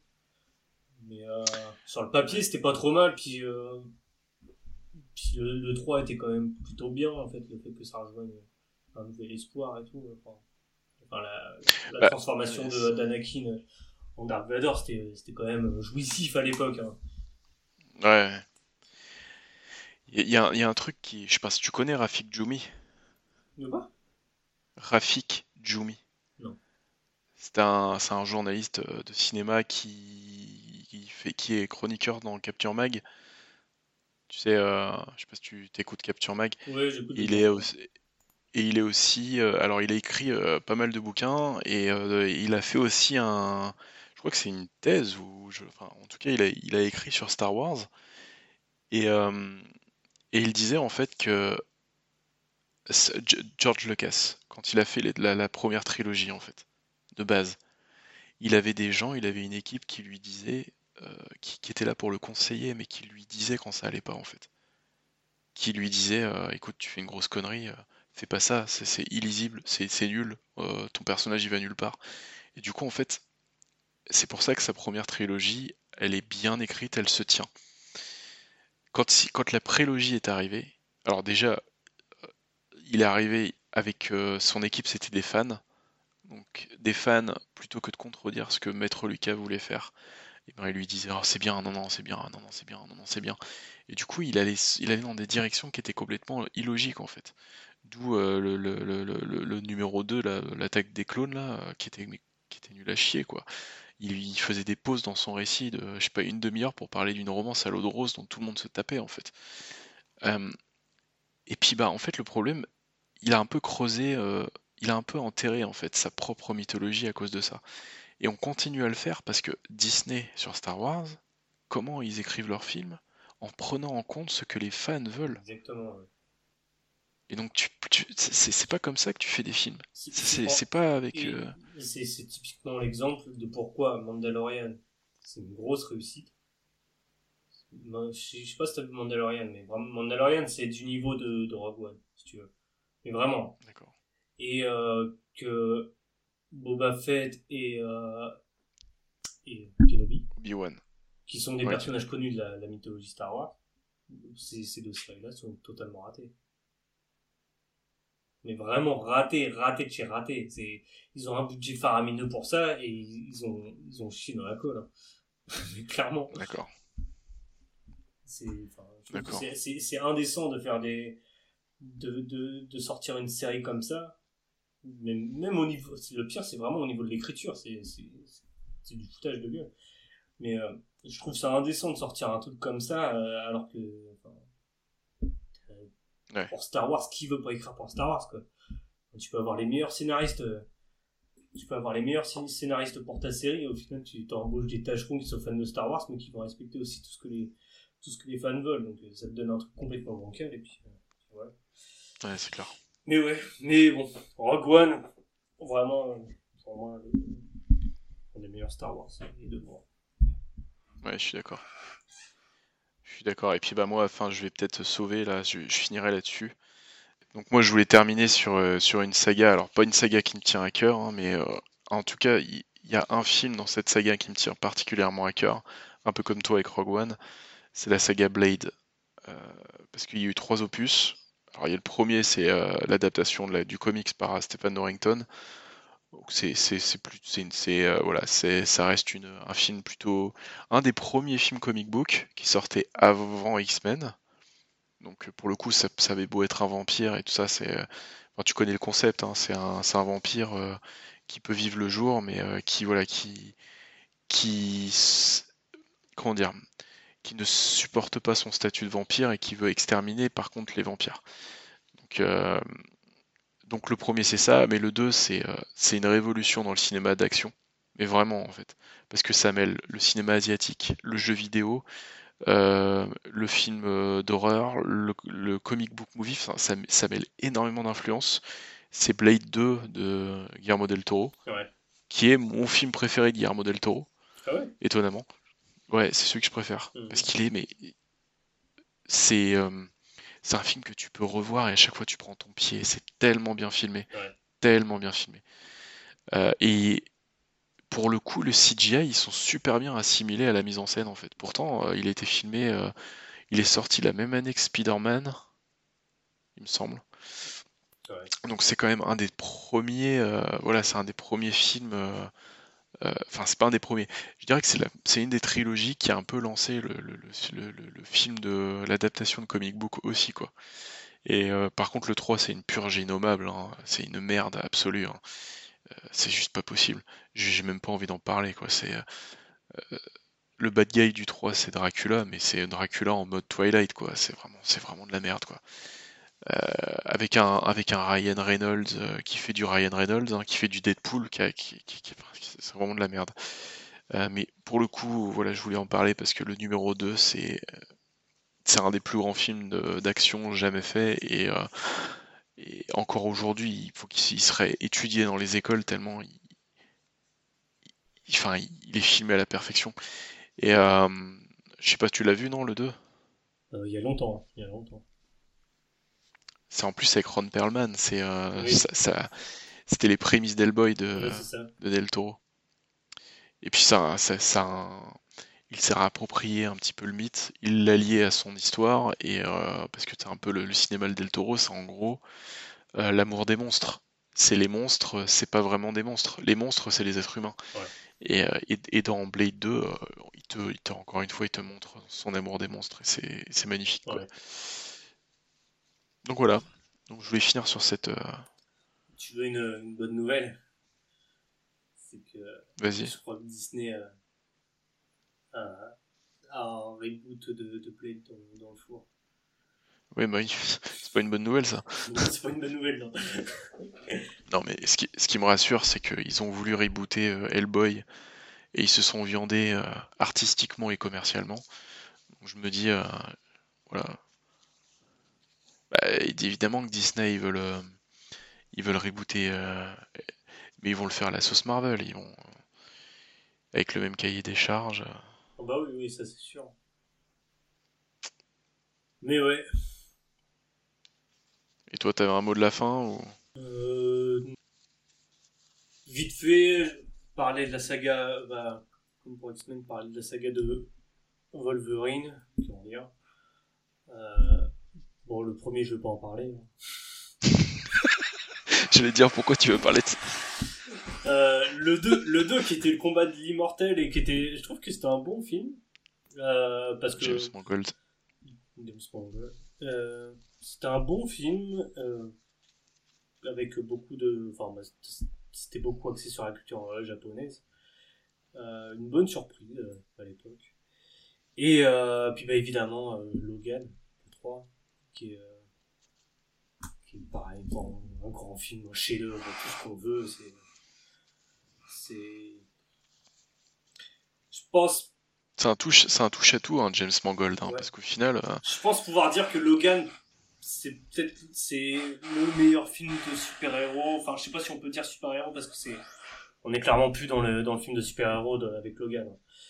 Mais euh, c'est pour moi c'est le meilleur film dans dans un univers de super-héros que j'ai vu de ma vie parce que enfin parce que ça c'est une sorte de ça, ça fait penser un peu à Mad Max à, certains moments, évidemment, pour le côté désert et, et un peu crasseux. Et euh, surtout, il est très très très violent pour un film comme ça. Pour, enfin, pour un film tiré d'un univers de, super-héros, sortir un film extrêmement violent, ce qui était combien Interdit au moins de 16, 18, quelque chose comme ça, je crois. Tu, tu l'as vu, toi? Non. Tu l'as pas vu? C'est pour ça que je t'ai... Non, je l'ai pas vu. Ah ouais ça fait partie de ces films que j'ai pas vus. Ouais, il, est, euh, il était extrêmement violent et euh, le personnage de, de, Wolverine, là, peut-être pour la première fois de la, la, saga, est hyper bien traité. C'est euh, ça, ça reste Hugh Jackman. Hein. C'est une, une, grosse histoire de rédemption accompagnée d'une sorte de, de relation père-fille sur fond de ouais sur fond de violence mais violence inouï quoi. Enfin, c'est. Ouais. Je pense que je, moi je te conseille vraiment de le regarder parce que ce genre de ce genre de film, je pense que tu, tu kifferais. C'est post-apocalyptique quoi. C'est post-apocalyptique, mais euh, c'est comme je te dis, c'est très c'est très violent, c'est très sanglant. Euh, c'est ça. Je trouve que c'est presque c'est c'est ça me ferait un peu penser aussi à du Cronenberg par moment. La violence un peu crue de, Cronenberg. Je sais pas si tu vois de quoi je parle. Ouais, body horror. Un peu. Ouais, et euh, il y a un peu de ça et. Enfin, chef-d'œuvre, Logan chef-d'œuvre. Bon. Ok. Bah, je me le note. Je me le note. Ça marche. Euh, ça marche. Bah écoute, euh, on arrive à la, à la fin de, de notre podcast dédié aux sagas. Euh, et puis bah pour le prochain prochain numéro, je pense que ouais, on va voir, mais je pense qu'on parlera peut-être de, de, films de basket, ce qu'on se disait. Donc, euh... on fera un pronostic pour la saison. Ouais, aussi. ça peut être, ça peut être un, bon moyen, ouais. De, de, dire que Minnesota Timberwolves va être. Euh, ah, ça y est, t'es, pas, passé de Utah. T'as été transféré aussi à Minnesota. Non, mais je peux pas rester Utah. Non, je suis pas Minnesota, mais je peux pas rester Utah après tout oh, les Wolves, Putain, c'est pas possible. On rejoint, on rejoint la BR. Rejoins le côté obscur. Rejoins la BR. ouais, c'est ça. Avec Jordan Peele. c'est meilleur. Voilà, la... boucle est bouclée, on, on finit le podcast de la même façon qu'on l'a débuté. La petite partie. c'est ça. Euh, juste. Je... Ok, bah merci à tous. Euh, merci Thomas. Ouais, merci à tous. Je voulais dire. pour ce premier épisode. J'espère que ce sera le premier de, de nombreux. D'une longue série. Une longue série. série. On a plein de choses à dire.